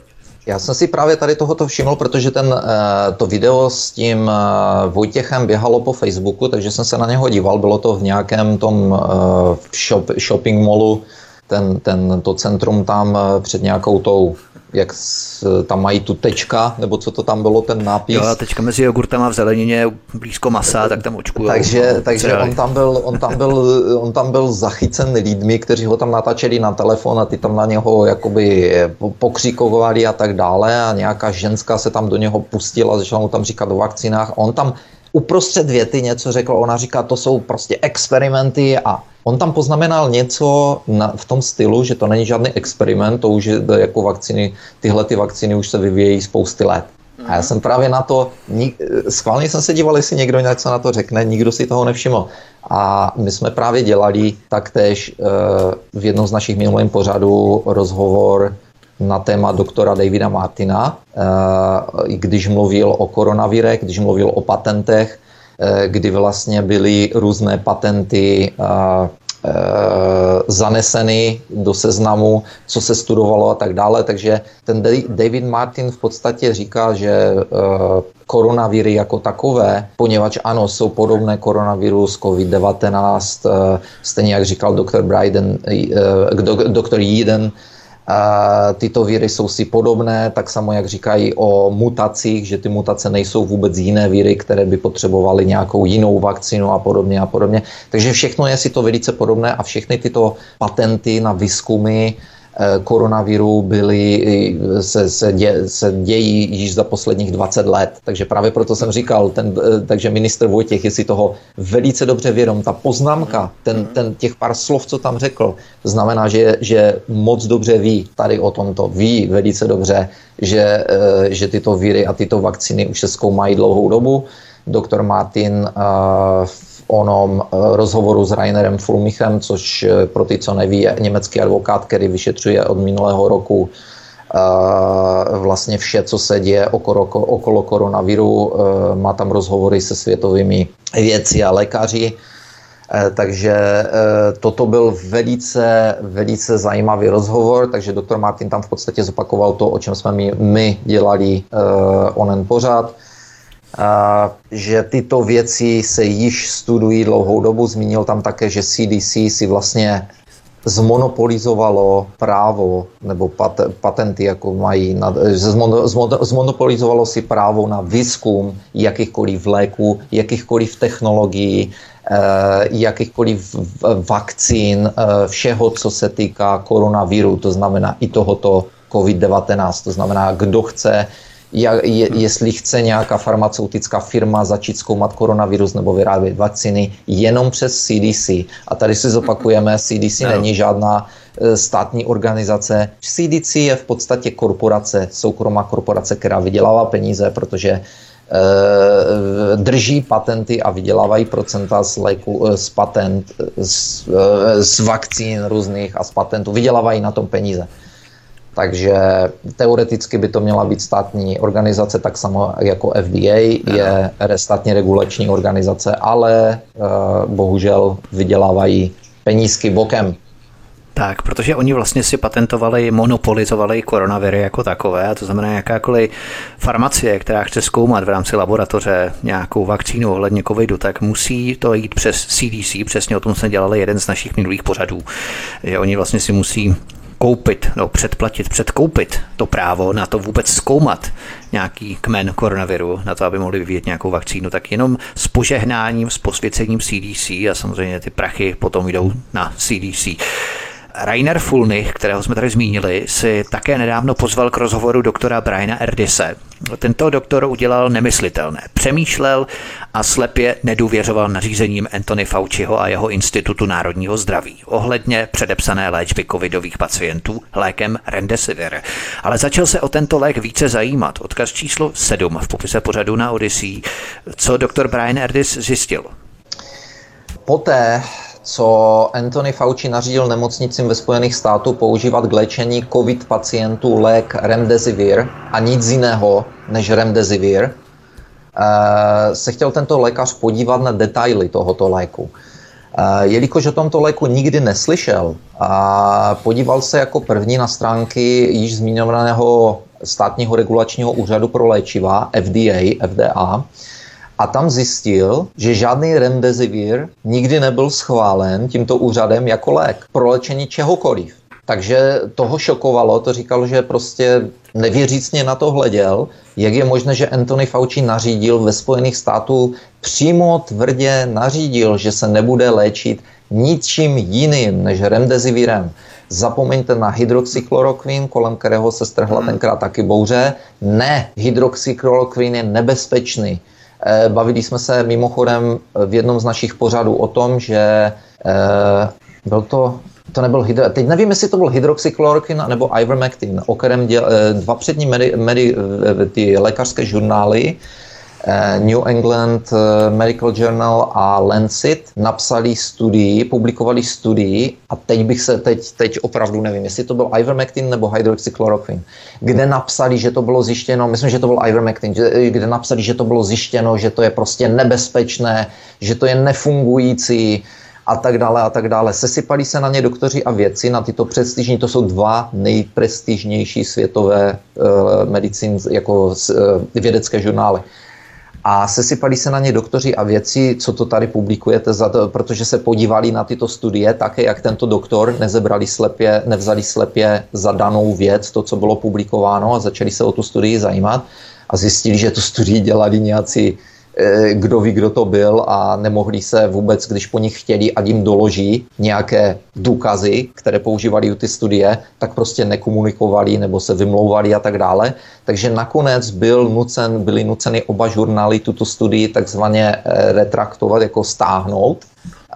Viděl jsem to, právě jsem se díval na jejich stránky, tak všude přes každou stránku té studie bylo červeným napsané retracted, to znamená staženo. A museli to stáhnout jakožto kompletně falešnou, vymyšlenou studii. Okay? Takže také tento doktor byl šokován tím, co zjistil, a zjistil, že FDA vůbec o ničem takovém, o žádném remdesiviru nevěděla v tom momentě, v té době, když se na to díval, což bylo minulý rok. Tak tedy šel na stránky NIH, což je náš... což je Národní institut zdraví, NIH. Národní institut zdraví, ten jsme zmiňovali také, pod něj patří Národní institut zdraví a pro infekční nemoci, kterému šéfuje Fauci. Že jo? Takže šel na stránky tohoto NIH, kde Fauci vystavil na těchto stránkách protokol léčby covidu tímto remdesivirem, a proklikával se, tedy zjišťoval si, co je tam napsáno, a proklikal se až na údajně provedené studie, které údajně prokazují, že remdesivir byl shledán účinným v boji s virem z netopíra. Okay. První studie byla studií viru eboly a 4 experimentálních léků z roku 2018. Tato první studie, kterou Anthony Fauci uváděl jako důkaz toho, že remdesivir funguje, tak v této studii tam bylo napsáno, že po 6 měsících se dozorčí rada pro bezpečnost této studie sešla a zjistila, že remdesivir má z těchto 4 experimentálních léků testovaných na ebolu jednoznačně největší úmrtnost a nejmenší účinnost, a stáhla remdesivir z této studie. Tato studie měla trvat 1 rok. Po 6 měsících to bylo staženo. Okay? Sarkasticky to bylo prostě v tom zdůvodnění, to bylo sarkasticky přehnáno. V mými slovy sarkasticky přehnáno, to bylo prohlašeno za jedna krysy. Oni to tam samozřejmě takhle nenapsali, ale bylo to prostě, bylo to hotovo. Remdesivir oni naroubovali na covid, i když měl v rámci eboly nejvyšší úmrtnost, nejmenší účinnost, tak tento samý remdesivir provádějí teď na covid. Tak. No. Druhá studie, na kterou si kliknul, byla studie sponzorovaná firmou Gilead, což je výrobce remdesiviru, z března 2020. Tato studie byla provedena na 53 pacientech ze 3 zemí. Bylo tam Kanada, USA a ještě nějaká, nevím jestli Anglie. Tato studie vykázala stejné výsledky jako studie eboly. Remdesivir byl z ní stáhnut pro svoji nebezpečnost. 22% z 53 pacientů, o něch testovaných, zažilo vedlejší účinky jako selhání několika orgánů, akutní selhání ledvin, septický šok, pokles krevního tlaku. Dalších 8% studovaných objektů muselo být vyřazeno z této studie po 5 až 10 dnech po začátku této studie, protože byli v přímém ohrožení života díky selhávání orgánů. Takže doktor Ardis kontaktoval s tímto šokujícím zjištěním média a zjistil, že USA byla jedinou zemí na světě, která léčila od ledna 2020 do října 2020 všechny pacienty remdesivirem. Shodou okolností byly USA také zemí s nejvyšší úmrtností covid pacientů v tomto období. Takže doktor Ardis řekl, že prostě podle něho zabili pacienty anebo schválně chtěli vytvořit v USA velkou úmrtnost na covid. Takže Fauci musel vědět, že jeho lék je mimořádně nebezpečný, stejně tak jako předešlý AZT, který je také Fauciho lék, který používal během AIDS epidemie a během díky němuž, který byl velice toxický a díky němuž spoustu lidí zemřelo. Z jakého důvodu měl v sobě tolik arogance a jistoty, že se nikdo nebude šťourat ve studiích a nebude se jimi pročítat, to opravdu není známo. Ale máme dnes již dostatek důkazů na tom, že jestli byl tak arrogantní, že celá jeho kariéra je založena, Anthonyho Fauciho myslím, je založena na manipulacích a zastrašování vědců. Okay? Spoustu vědců řeklo, že prostě bylo jednoznačně mezi nimi známo, že pokud se postavíš, pokud začneš dělat špatný výzkum, nedostaneš dotace, tvoje kariéra je over, skončena. V posledních dnech vyšly na veřejnost díky organizaci ICANN, tak vyšly na veřejnost odtajněné e-maily, protože Fauciho e-maily, které byly vdány na veřejnost, byly takzvaně začerněné. Bylo tam spoustu věcí začerněné. Takže tato organizace dala k soudu popud, že chcou prostě ty e-maily odtajněné. No a v těchto e-mailech vyšlo spoustu věcí prozatím najevo, protože jich je spousta, ale to, co před pár dny řekli, je tam jednoznačně ukázáno, že Fauci, když byl před americkým senátem, kde se ho senátor Rand Paul ptal na financování výzkumu výrazné topíra ve Wuhanu, tak Fauci se tam do něho pustil, že to je nesmysl, že pláca nesmysly, že nic neví, že lže, že NIH žádný koronavirus výzkum, výzkum víru nefinancoval, gain on function, že nic takového nefinancoval, takže v těch e-mailech je jasně prokázáno z jeho komunikací mezi Peter Dašak a Fauci, je jasně prokázáno, že Fauci lhal, že to financováno bylo, a že se dopustil tím pádem trestního činu. Fauci měl být dávno zatčen. To je kriminální delikt. Mě úplně fascinuje, jak oni se dokážou tak spravedlivě rozohnit a rozčílit, jak on lže ten Ron Paul, jo? Stejně jak jsme probírali taky v našem minulém pořadu, nebo v nějakém z našich minulých pořadů Billa Gatese, jak on vlastně říkal, we never practice, we didn't have a practice, že prostě nic jsme necvičili, nic jsme nenacvičovali, nic jsme neplánovali a přesto nás koronavirová krize zaskočila. Oni pořádali event 201, Clydex, v podstatě tato dvě pandemická cvičení v roce 2018-2019 a on potom se úplně taky tak spravedlivě rozohnil to jeho image, jo, ten jeho kukuč, že v podstatě my jsme nic nenacvičovali, neplánovali a nás to zaskočilo. On přece musel vědět a věděl samozřejmě 100%, že oni pořádali spolu s Univerzitou Johna Hopkinse a Světovým ekonomickým fórem Klause Schwaba ta dvě cvičení pandemická v roce 2018-2019. A oni se dokážou stejně jako Anthony Fauci tak spravedlivě rozohnit, že by to člověk, který nezná to pozadí a který o tom neví, tak on by jim to dokonce věřil. Ano. Oni tě i seřvou. Že si vymýšlíš a že lžeš, oni je umí, prostě oni jsou dokonalí herci. Ano, všichni víme, že lidé volí a rozhodují se na základě imidže, na základě hereckého výkonu a tak dále, že proto nám tady zvolili tady toho Pavlova mladého Trudeau, protože spoustu lidí řeklo, že ho volilo prostě kvůli tomu, jak vystupoval. Ženské pro něho volili prý, jako tady dokonce Češky některé údajně jsem slyšel, řekli, že no když on vypadá, on je takový pěkný nebo něco takový sympatický a tak dále, jo, takže kdo předvede lepší herecký výkon, tak přesvědčí. Boj proti Ivermectinu pokračuje. To právě jsme zmínili, ten Ivermectin, který se naťukl, tak ho pojďme lehce rozebrat. Studie, která byla vítězoslavně prezentovaná i v Česku, například na české odnoži CNN Prima News, tak ta studie tvrdí, že Ivermectin je absolutně neúčinný. Odkaz číslo 8 v popise pořadu na Odyssey. Ale kdo pak tuto studii provedl, nebo čí peníze tuto studii platili? Ano, tento odkaz na tenhle článek a video mi byl poslán z Čech, takže mě to docela zarazilo, protože o Ivermectinu si myslím, že není už dneska pochyby, jsou na něho oficiální takzvané peer-reviewed, nevím, jak se to řekne česky, prostě prověřené studie na účinnost Ivermectinu. A ti, co tvrdí, že Ivermectin, to je tam, myslím, v tom článku taky zmíněno, že Ivermectin, ale je to tam zmíněno špatným způsobem, něco tam píšou o Austrálii a že v Austrálii zjistí, že Ivermectin funguje jenom ve velkém množství, ale to množství je pro lidi nebezpečné, tak to je zavádějící informace. Ivermectin ve velkém množství bylo zjištěno, že je nebezpečný, ale nefungoval ve velkém množství, tam se nejedná o množství Ivermectinu. Všichni bychom měli vědět, že to množství stačí daleko méně, než co tam testovali, ale musí být prodán zavčasu. A to je jedno, o tom už je spoustu věcí. Nicméně mě tady toto zarazilo a říkal jsem si, podíval jsem se na to, kdo to dělá, Together Trial. Nikdy jsem o ničem takovém neslyšel, má to být prý kanadská organizace, OK, takže se podíváme, kdo tuto kanadskou organizaci, co to je zač a kdo ji platí. Vzalo mi to 10 minut, musím říct, že ne na Google, ale musel jsem si otevřít Tor browser, protože jasně, že Google, všichni už bychom měli vědět, že Google nemáme používat, protože se tam nic nedozvíme. Takže tato firma Together Trial, tato organizace, nebo jak se tomu chce říct, vědecká organizace z Kanady, má přímo na svých stránkách dole napsány sponzory 3. The Rainwater Foundation, Fast Grants.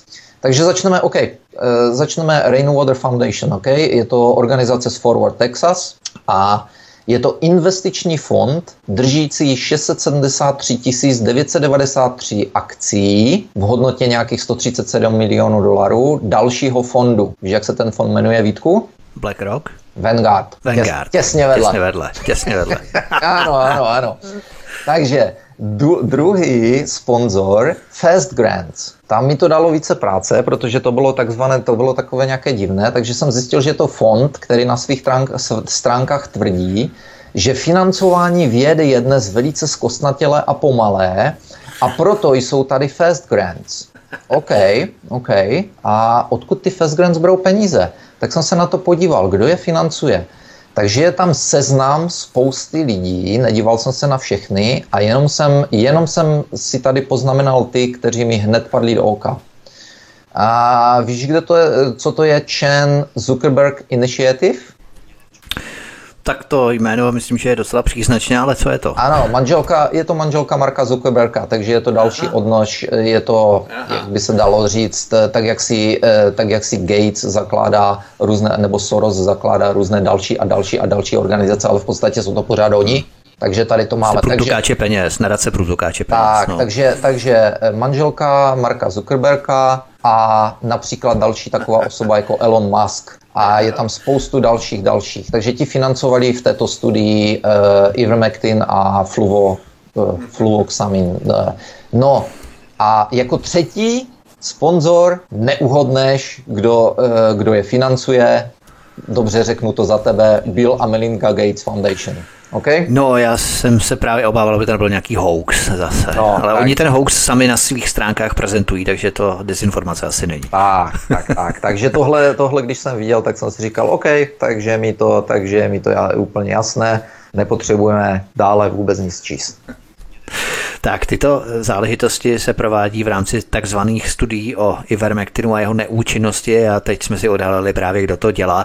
To je něco podobného, jako když se agentura Reuters zabývá kontrolou faktů nebo ověřováním faktů takzvaným fact-checkingem v příspěvcích na Facebooku a Twitteru. Jo, to provádí dnes agentura Reuters, ta provádí fact-checking na Facebooku i Twitteru týkajících se vakcín COVID. Oni cenzurují, zakazují a mažou cokoliv, co je nepohodlné nebo co nechtějí, aby se lidé dozvídali. Tak to má na starosti právě agentura Reuters. Mimochodem, přestože sama Reuters má vazby na společnosti, a to už si tady právě v úvodu zmiňoval, co rozvedeme, abychom to i nazdrojovali, vazby na Pfizer, Světové ekonomické fórum a Trusted News Initiative. Například Jim Smith, který zasedá v představenstvu společnosti Pfizer, je také bývalým prezidentem a současným předsedou nadace Thomson Reuters Foundation a generálním ředitelem mateřské společnosti Reuters, kterou je Thomson Reuters Corporation. A kdo tuto informaci zveřejnil? No zveřejnil ji náš doktor Robert Malone. Tuto informaci zveřejnil doktor Robert Malone na LinkedInu. A co se nestalo? Další den doktoru Robertu Malonovi byl zrušený profil na LinkedInu prý za porušení pravidel komunity zavádějící a nepřesné informace bla. Nicméně tady musíme vědět další skutečnost. LinkedIn v roce 2016 koupila za 26,2 miliardy dolarů společnost Microsoft, kdy byl v čele společnosti ještě její spoluzakladatel Bill Gates. Provozní ředitel a viceprezident společnosti Microsoft Kirk Koenigsberger je rovněž členem představenstva společnosti Thomson Reuters, odkaz číslo 9 v popise pořadu na Odyssey. Pro boha, co je na tom zavádějícího nebo nepřesného? To je střet zájmů jako prase, kdy tito parchanti prokazatelně kontrolují výstupy médií a když na to někdo upozorní, tak s ním zametou a sejmou ho. Natvrdo, ani komunisti neuměli to takhle rychle, soudruhům to nějakou dobu přece jenom trvalo, zatímco dnešní kryptobolševici, co zvládnou hravě ze dne na den, 14. byl na Wikipedii, 16. už tam nebyl, v rámci Roberta Malona, mají koupená média, všichni to vědí a zkus na to upozornit a zametou s tebou. U doktora Roberta Malonyho to byl YouTube, Wikipedie, ale dokonce i LinkedIn. Za pár dní, oni ho vymazali za pár dní z těchto sítí, jo? A v podstatě oni to mají koupené, tak to je to propojené, prostě je to fakt a musíme to pořád těm lidem neustále dokola opakovat. Tak to je. Já si připojím jenom takovou humornou poznámku o rušení účtu. Nedávno jsme tady měli návštěvu a oni mi říkali, naši známí,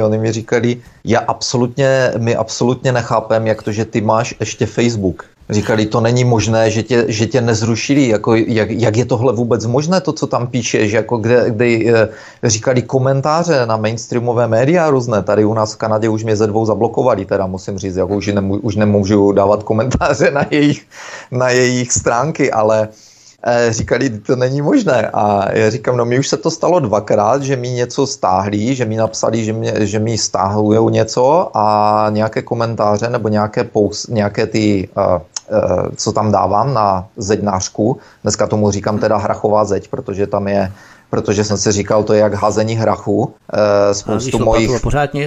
Spoustu mojich facebookových kamarádů si mohlo přečíst, co tam dávám a oni ti potom řeknou, pak zjistí, že se šli navakcinovat třeba jenom kvůli tomu, aby mohli někam jet, jako jo.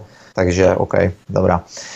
Tak jsem od té doby začal tomu říkat zeď hrachu, házení hrachu.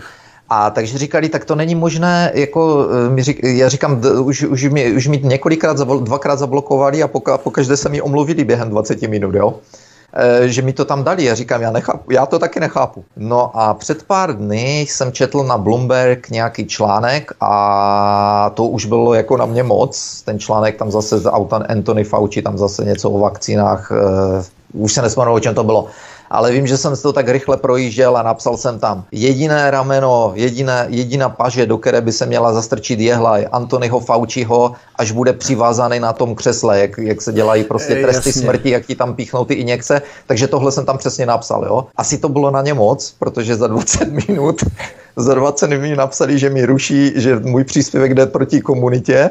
No a hned na to mi asi minutu na to vyplesklo se oznámení, že mi blokujou Facebook na 24 hodin. A já říkám, OK, tak konečně jsem byl uznán, že jsem důležitým člověkem, taky mi bylo něco zablokováno. Konečně jsem se dostal po roce a půl. Jako je to jakoby odměna, uznání. Ano, no a za 20 minut na to mi přijde další vzkaz z Facebooku. We are sorry, we made mistake, we apologize. Omlouváme se, udělali jsme chybu, omlouváme se a můžete znovu. Tak jsem se na to díval, říkám, tohle už není možné. Tam musí být někdo, koho jsem oblíbenec asi a kdo chce, abych psal, komentoval, protože já už proto nemám vysvětlení. Takže nejsem důležitý, takže mě nechávají plácat si nesmysly, no asi. Zmiňme krátce, protože už musíme postoupit, abychom se opravdu vešli do toho našeho časového rámce a zvládli ta témata, která tady máme. Zmiňme krátce koncentrační tábory ve Spojených státech, kde se diskutuje o takzvaném odstínění neočkovaných lidí, shielding. Odstínění v jejich hantýrce ovšem znamená izolace a karanténa, buď ve vyčleněné místnosti doma, nebo v bytových komplexech, nebo speciálních záchytných koncentračních táborech. Odkaz číslo 10 v popise pořadu na Odyssey. Probíhají přípravy něčeho podobného i v Kanadě, kromě tedy Spojených států? A musím říct, že tohle je z minulého roku nařízení CDC, je to přímo na jejich stránkách, lidé se na to můžou podívat. V Kanadě v tu samou dobu shodou okolností, taky jsme o tom dělali pořad, promluvil jeden politik, bylo to z Ontária, z jejich slyšení tam, a ten prostě začal bušit do kanadské vlády, co to má znamenat, že kanadská vláda připravuje detenční centra, co se připravujou na koncentrační tábory nebo podobně, a tam se mu ti ostatní politici smáli, začali se mu tam smát, vysmívat se a tak dále. No, detenční centra samozřejmě připravené potom byly svým způsobem, protože od jara tohoto roku začali všichni Kanaďané, každý Kanaďan, který se vrátil zpátky do Kanady, tak musel jít do povinné karantény do nějakého hotelu na 14 dní. Prostě a dobře, člověk přijel na letiště, tam mu řekli, ukaž nám, do kterého hotelu který hotel si zajistil, stalo to nějak 2000 nebo 3000 dolarů, to si musel zajistit ten hotel. A musel si povinně tam jet do toho hotelu. Oni mají dokonce ve Velké Británii vyhrazené sekce už přímo na letištích. Nejenom tady v hotelech, ale na letištích. Taky jsem viděl, ano. Takže tady to bylo dělané formou hotelu, no a v tom hotelu měli security a tam si nesměl si zamykat dveře v tom pokoji a bylo ti dovoleno na 15 minut ze sekuritákama vylez na chodbu jenom, nebo tam do toho lobby. Jo, a na 15 minut denně. Jídlo ti tam strčili nějaké, prostě jak ve věznici. Měli jsme tady spoustu případů, ve vládě interpelovali poslanci, že byly nesčetné případy znásilnění, sexuálního obtěžování, napadení, krádeží v těchto hotelech, úplně jedno. Vláda prostě si trvala na svém a toto bylo zrušeno před pár dny. Teď. Takže bylo to zrušeno před pár dny, že už do hotelu nemusíš, bylo to zrušeno 9. srpna, nicméně známá se vracela 10. srpna, schválně kvůli tady tomu, z Kazachstánu, letěla zpátky a přiletěla na letiště a tam prostě řekli, OK, do kterého hotelu, ukaž nám papíry do hotelu, ona říká, no počkej, jako jak do hotelu, to je zrušené ze včerejška. Tak na ní prihleděli, jak by nevěděli, teď nevím, jestli hráli, že to nevěděli, nebo nevěděli, a potom teda znechutí jako, no OK, tak ji nechali jít. Ale tvrději tlačili do hotelu a říkala, že když šla přes ten kiosk, kde tady, když přijedeš na letiště, tak si musíš skenovat pasport v kiosku a tam ti vyskočí, že naťuká tam všechny ty informace, než jdeš přímo k pohraničníkům jakoby. Tak tam... Jasně. Tam si to musíš vyťukat všechno a tam ona říkala, já jsem se dívala a mi vyjel takový velký papír, prostě háčko v kolečku přeškrtnuté přes celou A4, jo. A ona říkala, no ve mně úplně zaskočilo, co to je, to jako, že nemám hotel zajištěný, tak jsem tam s tím šla a oni hned jako samozřejmě a říkala, ale já jsem viděla, že to je u spousty lidí. Jako spoustě lidem okolo to vyjíždělo takhle, takže nechápu. No, protože oni spoléhají na to, že ti lidi to nevědí, že už je to zrušené od toho předchozího dne a prostě to zkouší parchanti. Tak. No. Mimochodem, já tady ocituju část manuálu, který si, milí posluchači, rozklikněte a prostudujte, co to je přístup odstínění. To je velmi důležité, protože v rámci těch hotelů to sice není, ale oni v podstatě chtějí vytěsnit a vyčlenit takto neočkované obyvatele celoplošně, celostátně v rámci Spojených států amerických i Kanady. Jsem se, že bude kopírovat i do Evropy po volbách tady v České republice od října a tak dále. Ale oni to chtějí udělat tímto způsobem a takto to popisují, cituji. Cílem přístupu odstínění je snížit počet závažných případů COVID-19 omezením kontaktu mezi osobami s vyšším rizikem vzniku závažného onemocnění, v závorce vysoké riziko, a běžnou populací, v závorce nízké riziko.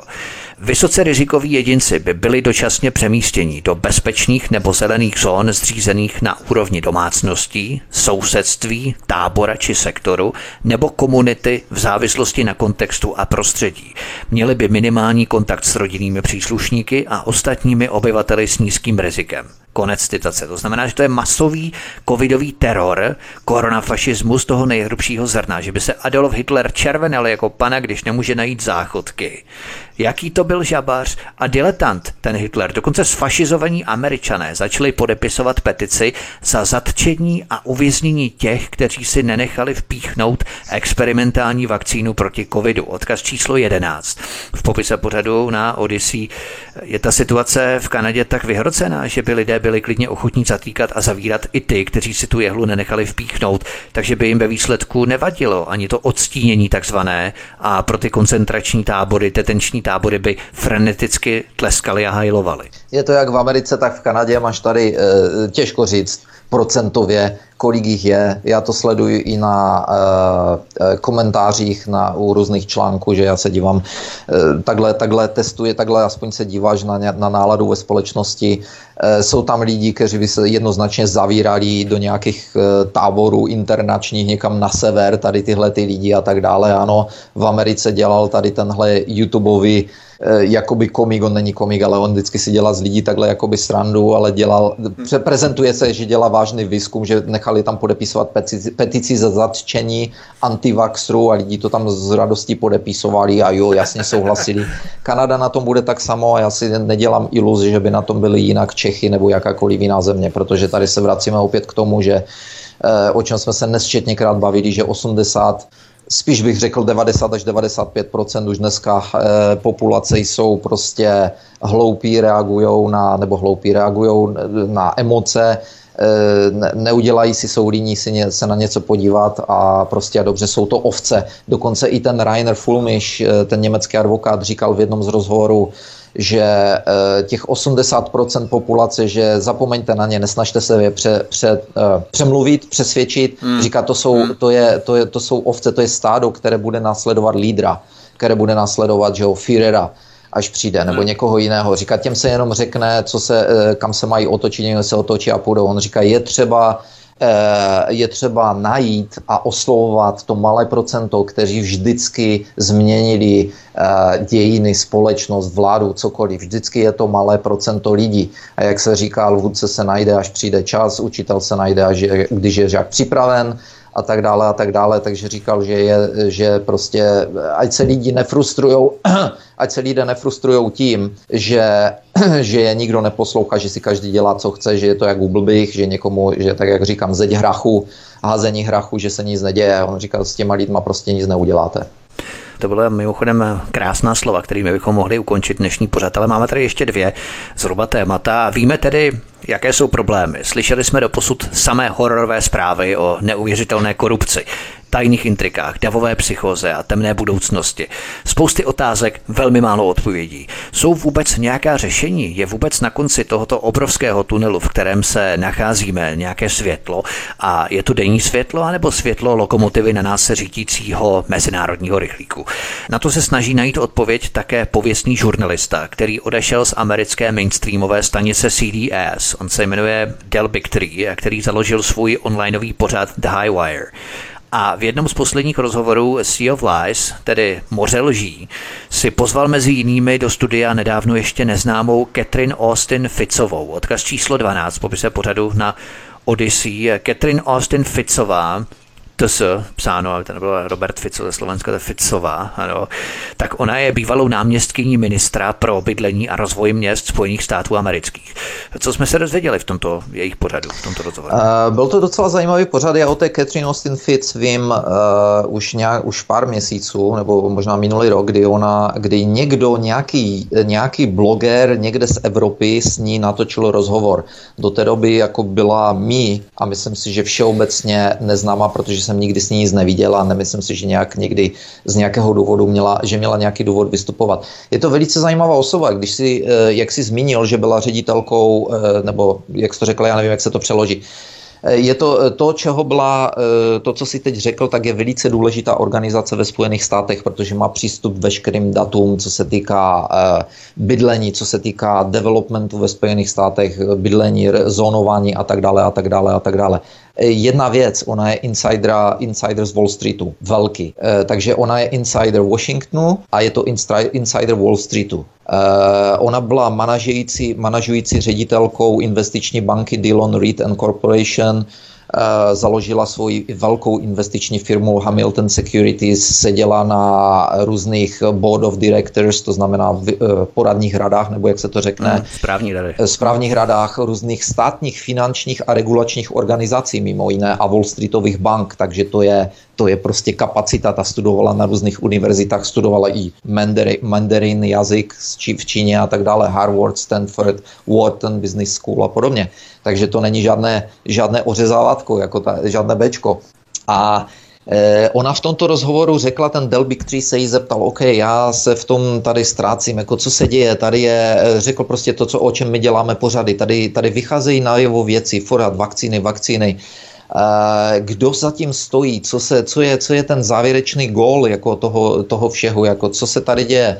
A ona prostě řekla to, o čem jsme dělali pořady také, že toto je prostě jeden velký, že to vypadá, že toto je jeden velký finanční podvod, když jsme v minulých pořadech mluvili o tom, že prostě dochází k privatizacím, že jo, BlackRockem, Vanguardem a tak dále, ta řekla přesně to samé, přesně to, o čem jsme dělali pořady, ona mu přesně v podstatě to samé zopakovala a on jí potom na to říká, OK, ale to je dobře, to jsou šokující věci a je nějaké řešení, jako co máme, je vůbec nějaký útěk tady z tohoto. A ta tam řekla také, o čem jsme se nesčetněkrát zmiňovali v našich pořadech, jít lokálně. Říkala, přestaňte podporovat banky, které budujou okolo vás koncentrační tábor. Ona řekla, všechno, co děláte, vy si stavíte kolem sebe my si stavíme kolem sebe koncentrační tábor. Ať je to souhlasení s 5G, ať je to bankovnictví v těch bankách, v těch velkých institucích, ať je to podporování, kupování, já nevím, v obchodech Nike, boty a tak dále, že veškeré ty velké firmy říkala, podporujte zemědělce, také jsme se o tom bavili, že podporujte lokální místní zemědělce a tak dále a tak dále.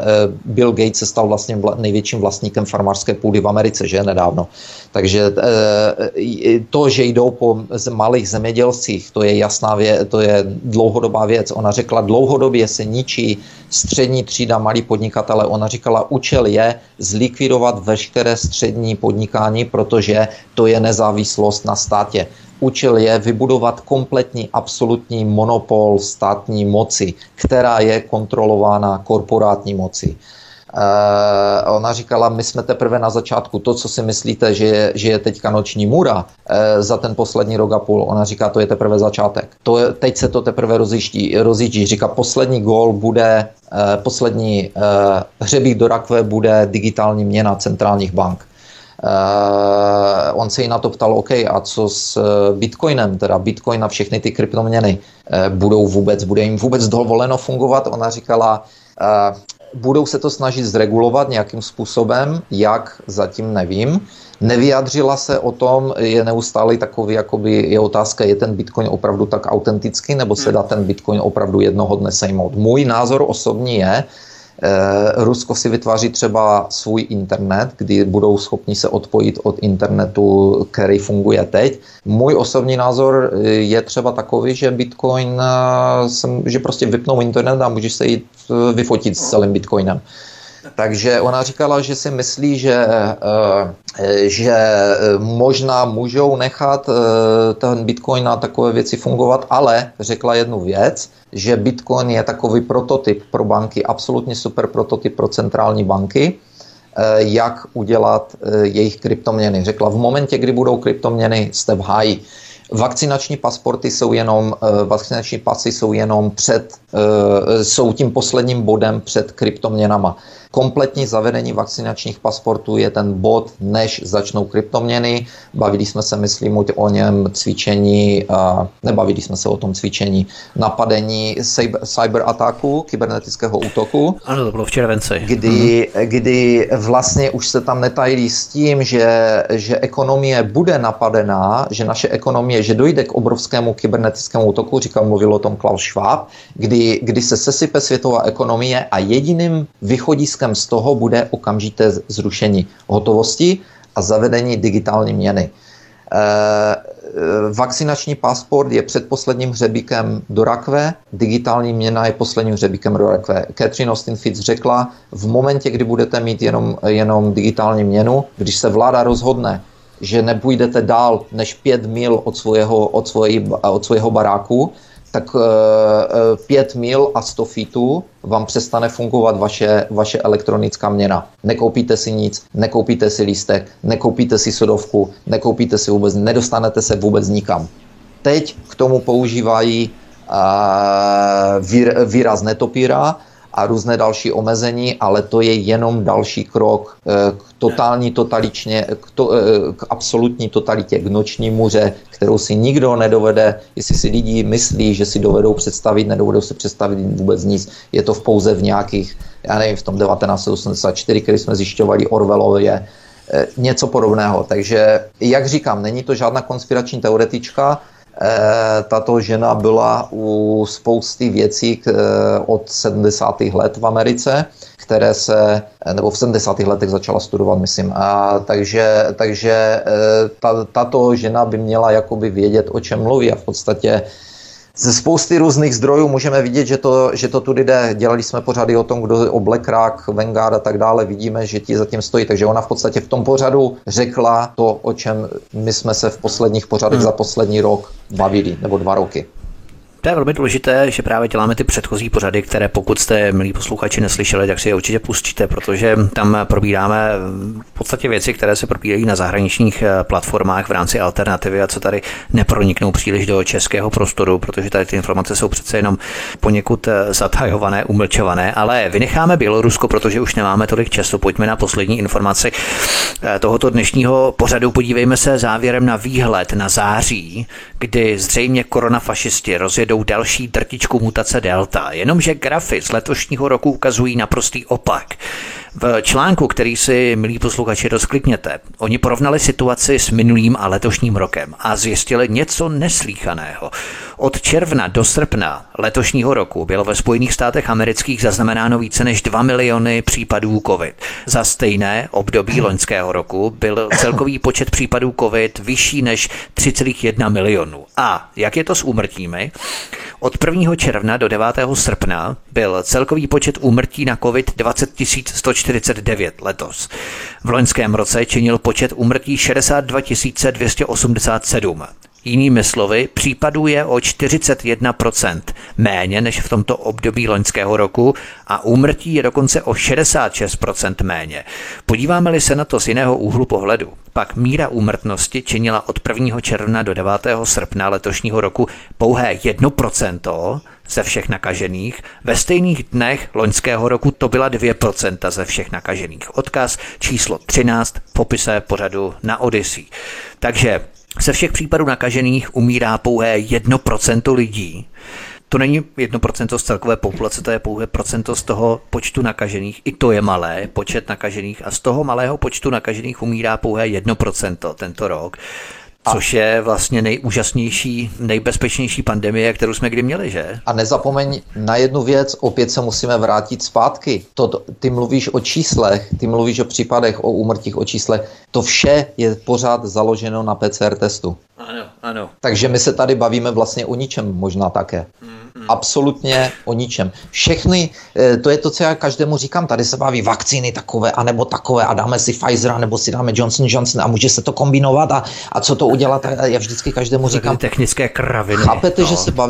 že se bavíte o něčem, proti něčemu, co je diagnozováno něčím, co dává úplně 90, někde, vlastně v podstatě se říkalo, že na těch, taky jsme o tom dělali pořád, nad někde okolo 40 nebo kolik to bylo, 37, 38 dává těch cyklů PCR testů dává 97% falešných pozitiv. Já říkám, chápete to, že se tady bavíte o fikci? Vy se tady bavíte o léčbě fikce. Ne fikce, jako virus existuje, ale co chci říct. Virus existuje samozřejmě, tak to víme všichni, ale je to kompletně přediagnizován, čísla kompletně nafouknutá, to vypadá. A prozatím nás nikdo přesvědčil, že by tomu tak nebylo, ale přesvědčilo nás o absolutním opaku díky neustálým, jasným lžím, díky neustálým manipulacím a teď vlastně díky tomu, co jsme říkali, že CDC vlastně potichu se snaží ten test hodit na smeťák, odvést do sběrny a už o něm nikdy nemluvit. Takže o čem se tady vlastně bavíme, že jo? Přesně tak. Zamysleme se opravdu, milí posluchači, nad tím, proč média nejásají, že úmrtnost tak dramaticky klesá. A místo toho netrpělivě vyčkávají na září, až se ochladí a lidé začnou, jako každý rok vždycky, v září, v říjnu, v listopadu, v našich zeměpisných šířkách pokašlávat, posmrkávat. A to bude důvod, aby rozjeli mašinéry. Přesně. A už si mnou ruce, aby začali všechno zavírat, hadr na hubě, karantény, píchat jehly, 3., 4., 5. pro další vakcinační cykly, další mutace, delta mutace a samozřejmě covid pasy. Samozřejmě přitom ve srovnání s minulým rokem je úmrtnost, znovu to opakujeme, o 66% menší ve Spojených státech amerických. Americká CDC CDC potichu oznamuje laboratořím, že mají zastavit PCR testy od 1. ledna 2022. Už nebudou PCR testy průkazné. Dokonce ředitelka, opakujeme to na závěr, ředitelka CDC Rochelle Walenskyová bez okolku prohlásila, že vakcíny nemohou zabránit přenosu. Vakcíny nemohou zastavit infekci COVID. Vakcíny nemohou zastavit přenos COVIDu. Jakákoliv naděje na stádní imunitu spočívá pouze na bedrech přirozeně nakažených. Takže ještě jednou, vakcíny nemohou zabránit přenosu viru, podle ředitelky CDC Rochelle Walenskyové. Proč tedy všechny ty žvásty o dalších karanténách, povinných rouškách, očkováních a očkovacích pasech? O co tu vlastně jde? Zkusme nad tím bádat, přemýšlet, používat vlastní pragmatický, racionální, chceme-li selský rozum. Troufám si říct, že jsem přesvědčený o tom, že většina našich posluchačů ho už dávno má. Tak, tolik pro dnešek smršť zahraničních informací, oficiálně zdrojovatelných informací, o kterých se tu bohužel kolektivně mlčí v České republice. Rozklikejte si to všechno, milí posluchači, v přiloženém odkazovém aparátu na kanále Odyssey a používejme opravdu náš pragmatický, selský, racionální rozum. Většina z nás ho určitě má. I ti, kteří nás poslouchají třeba poprvé.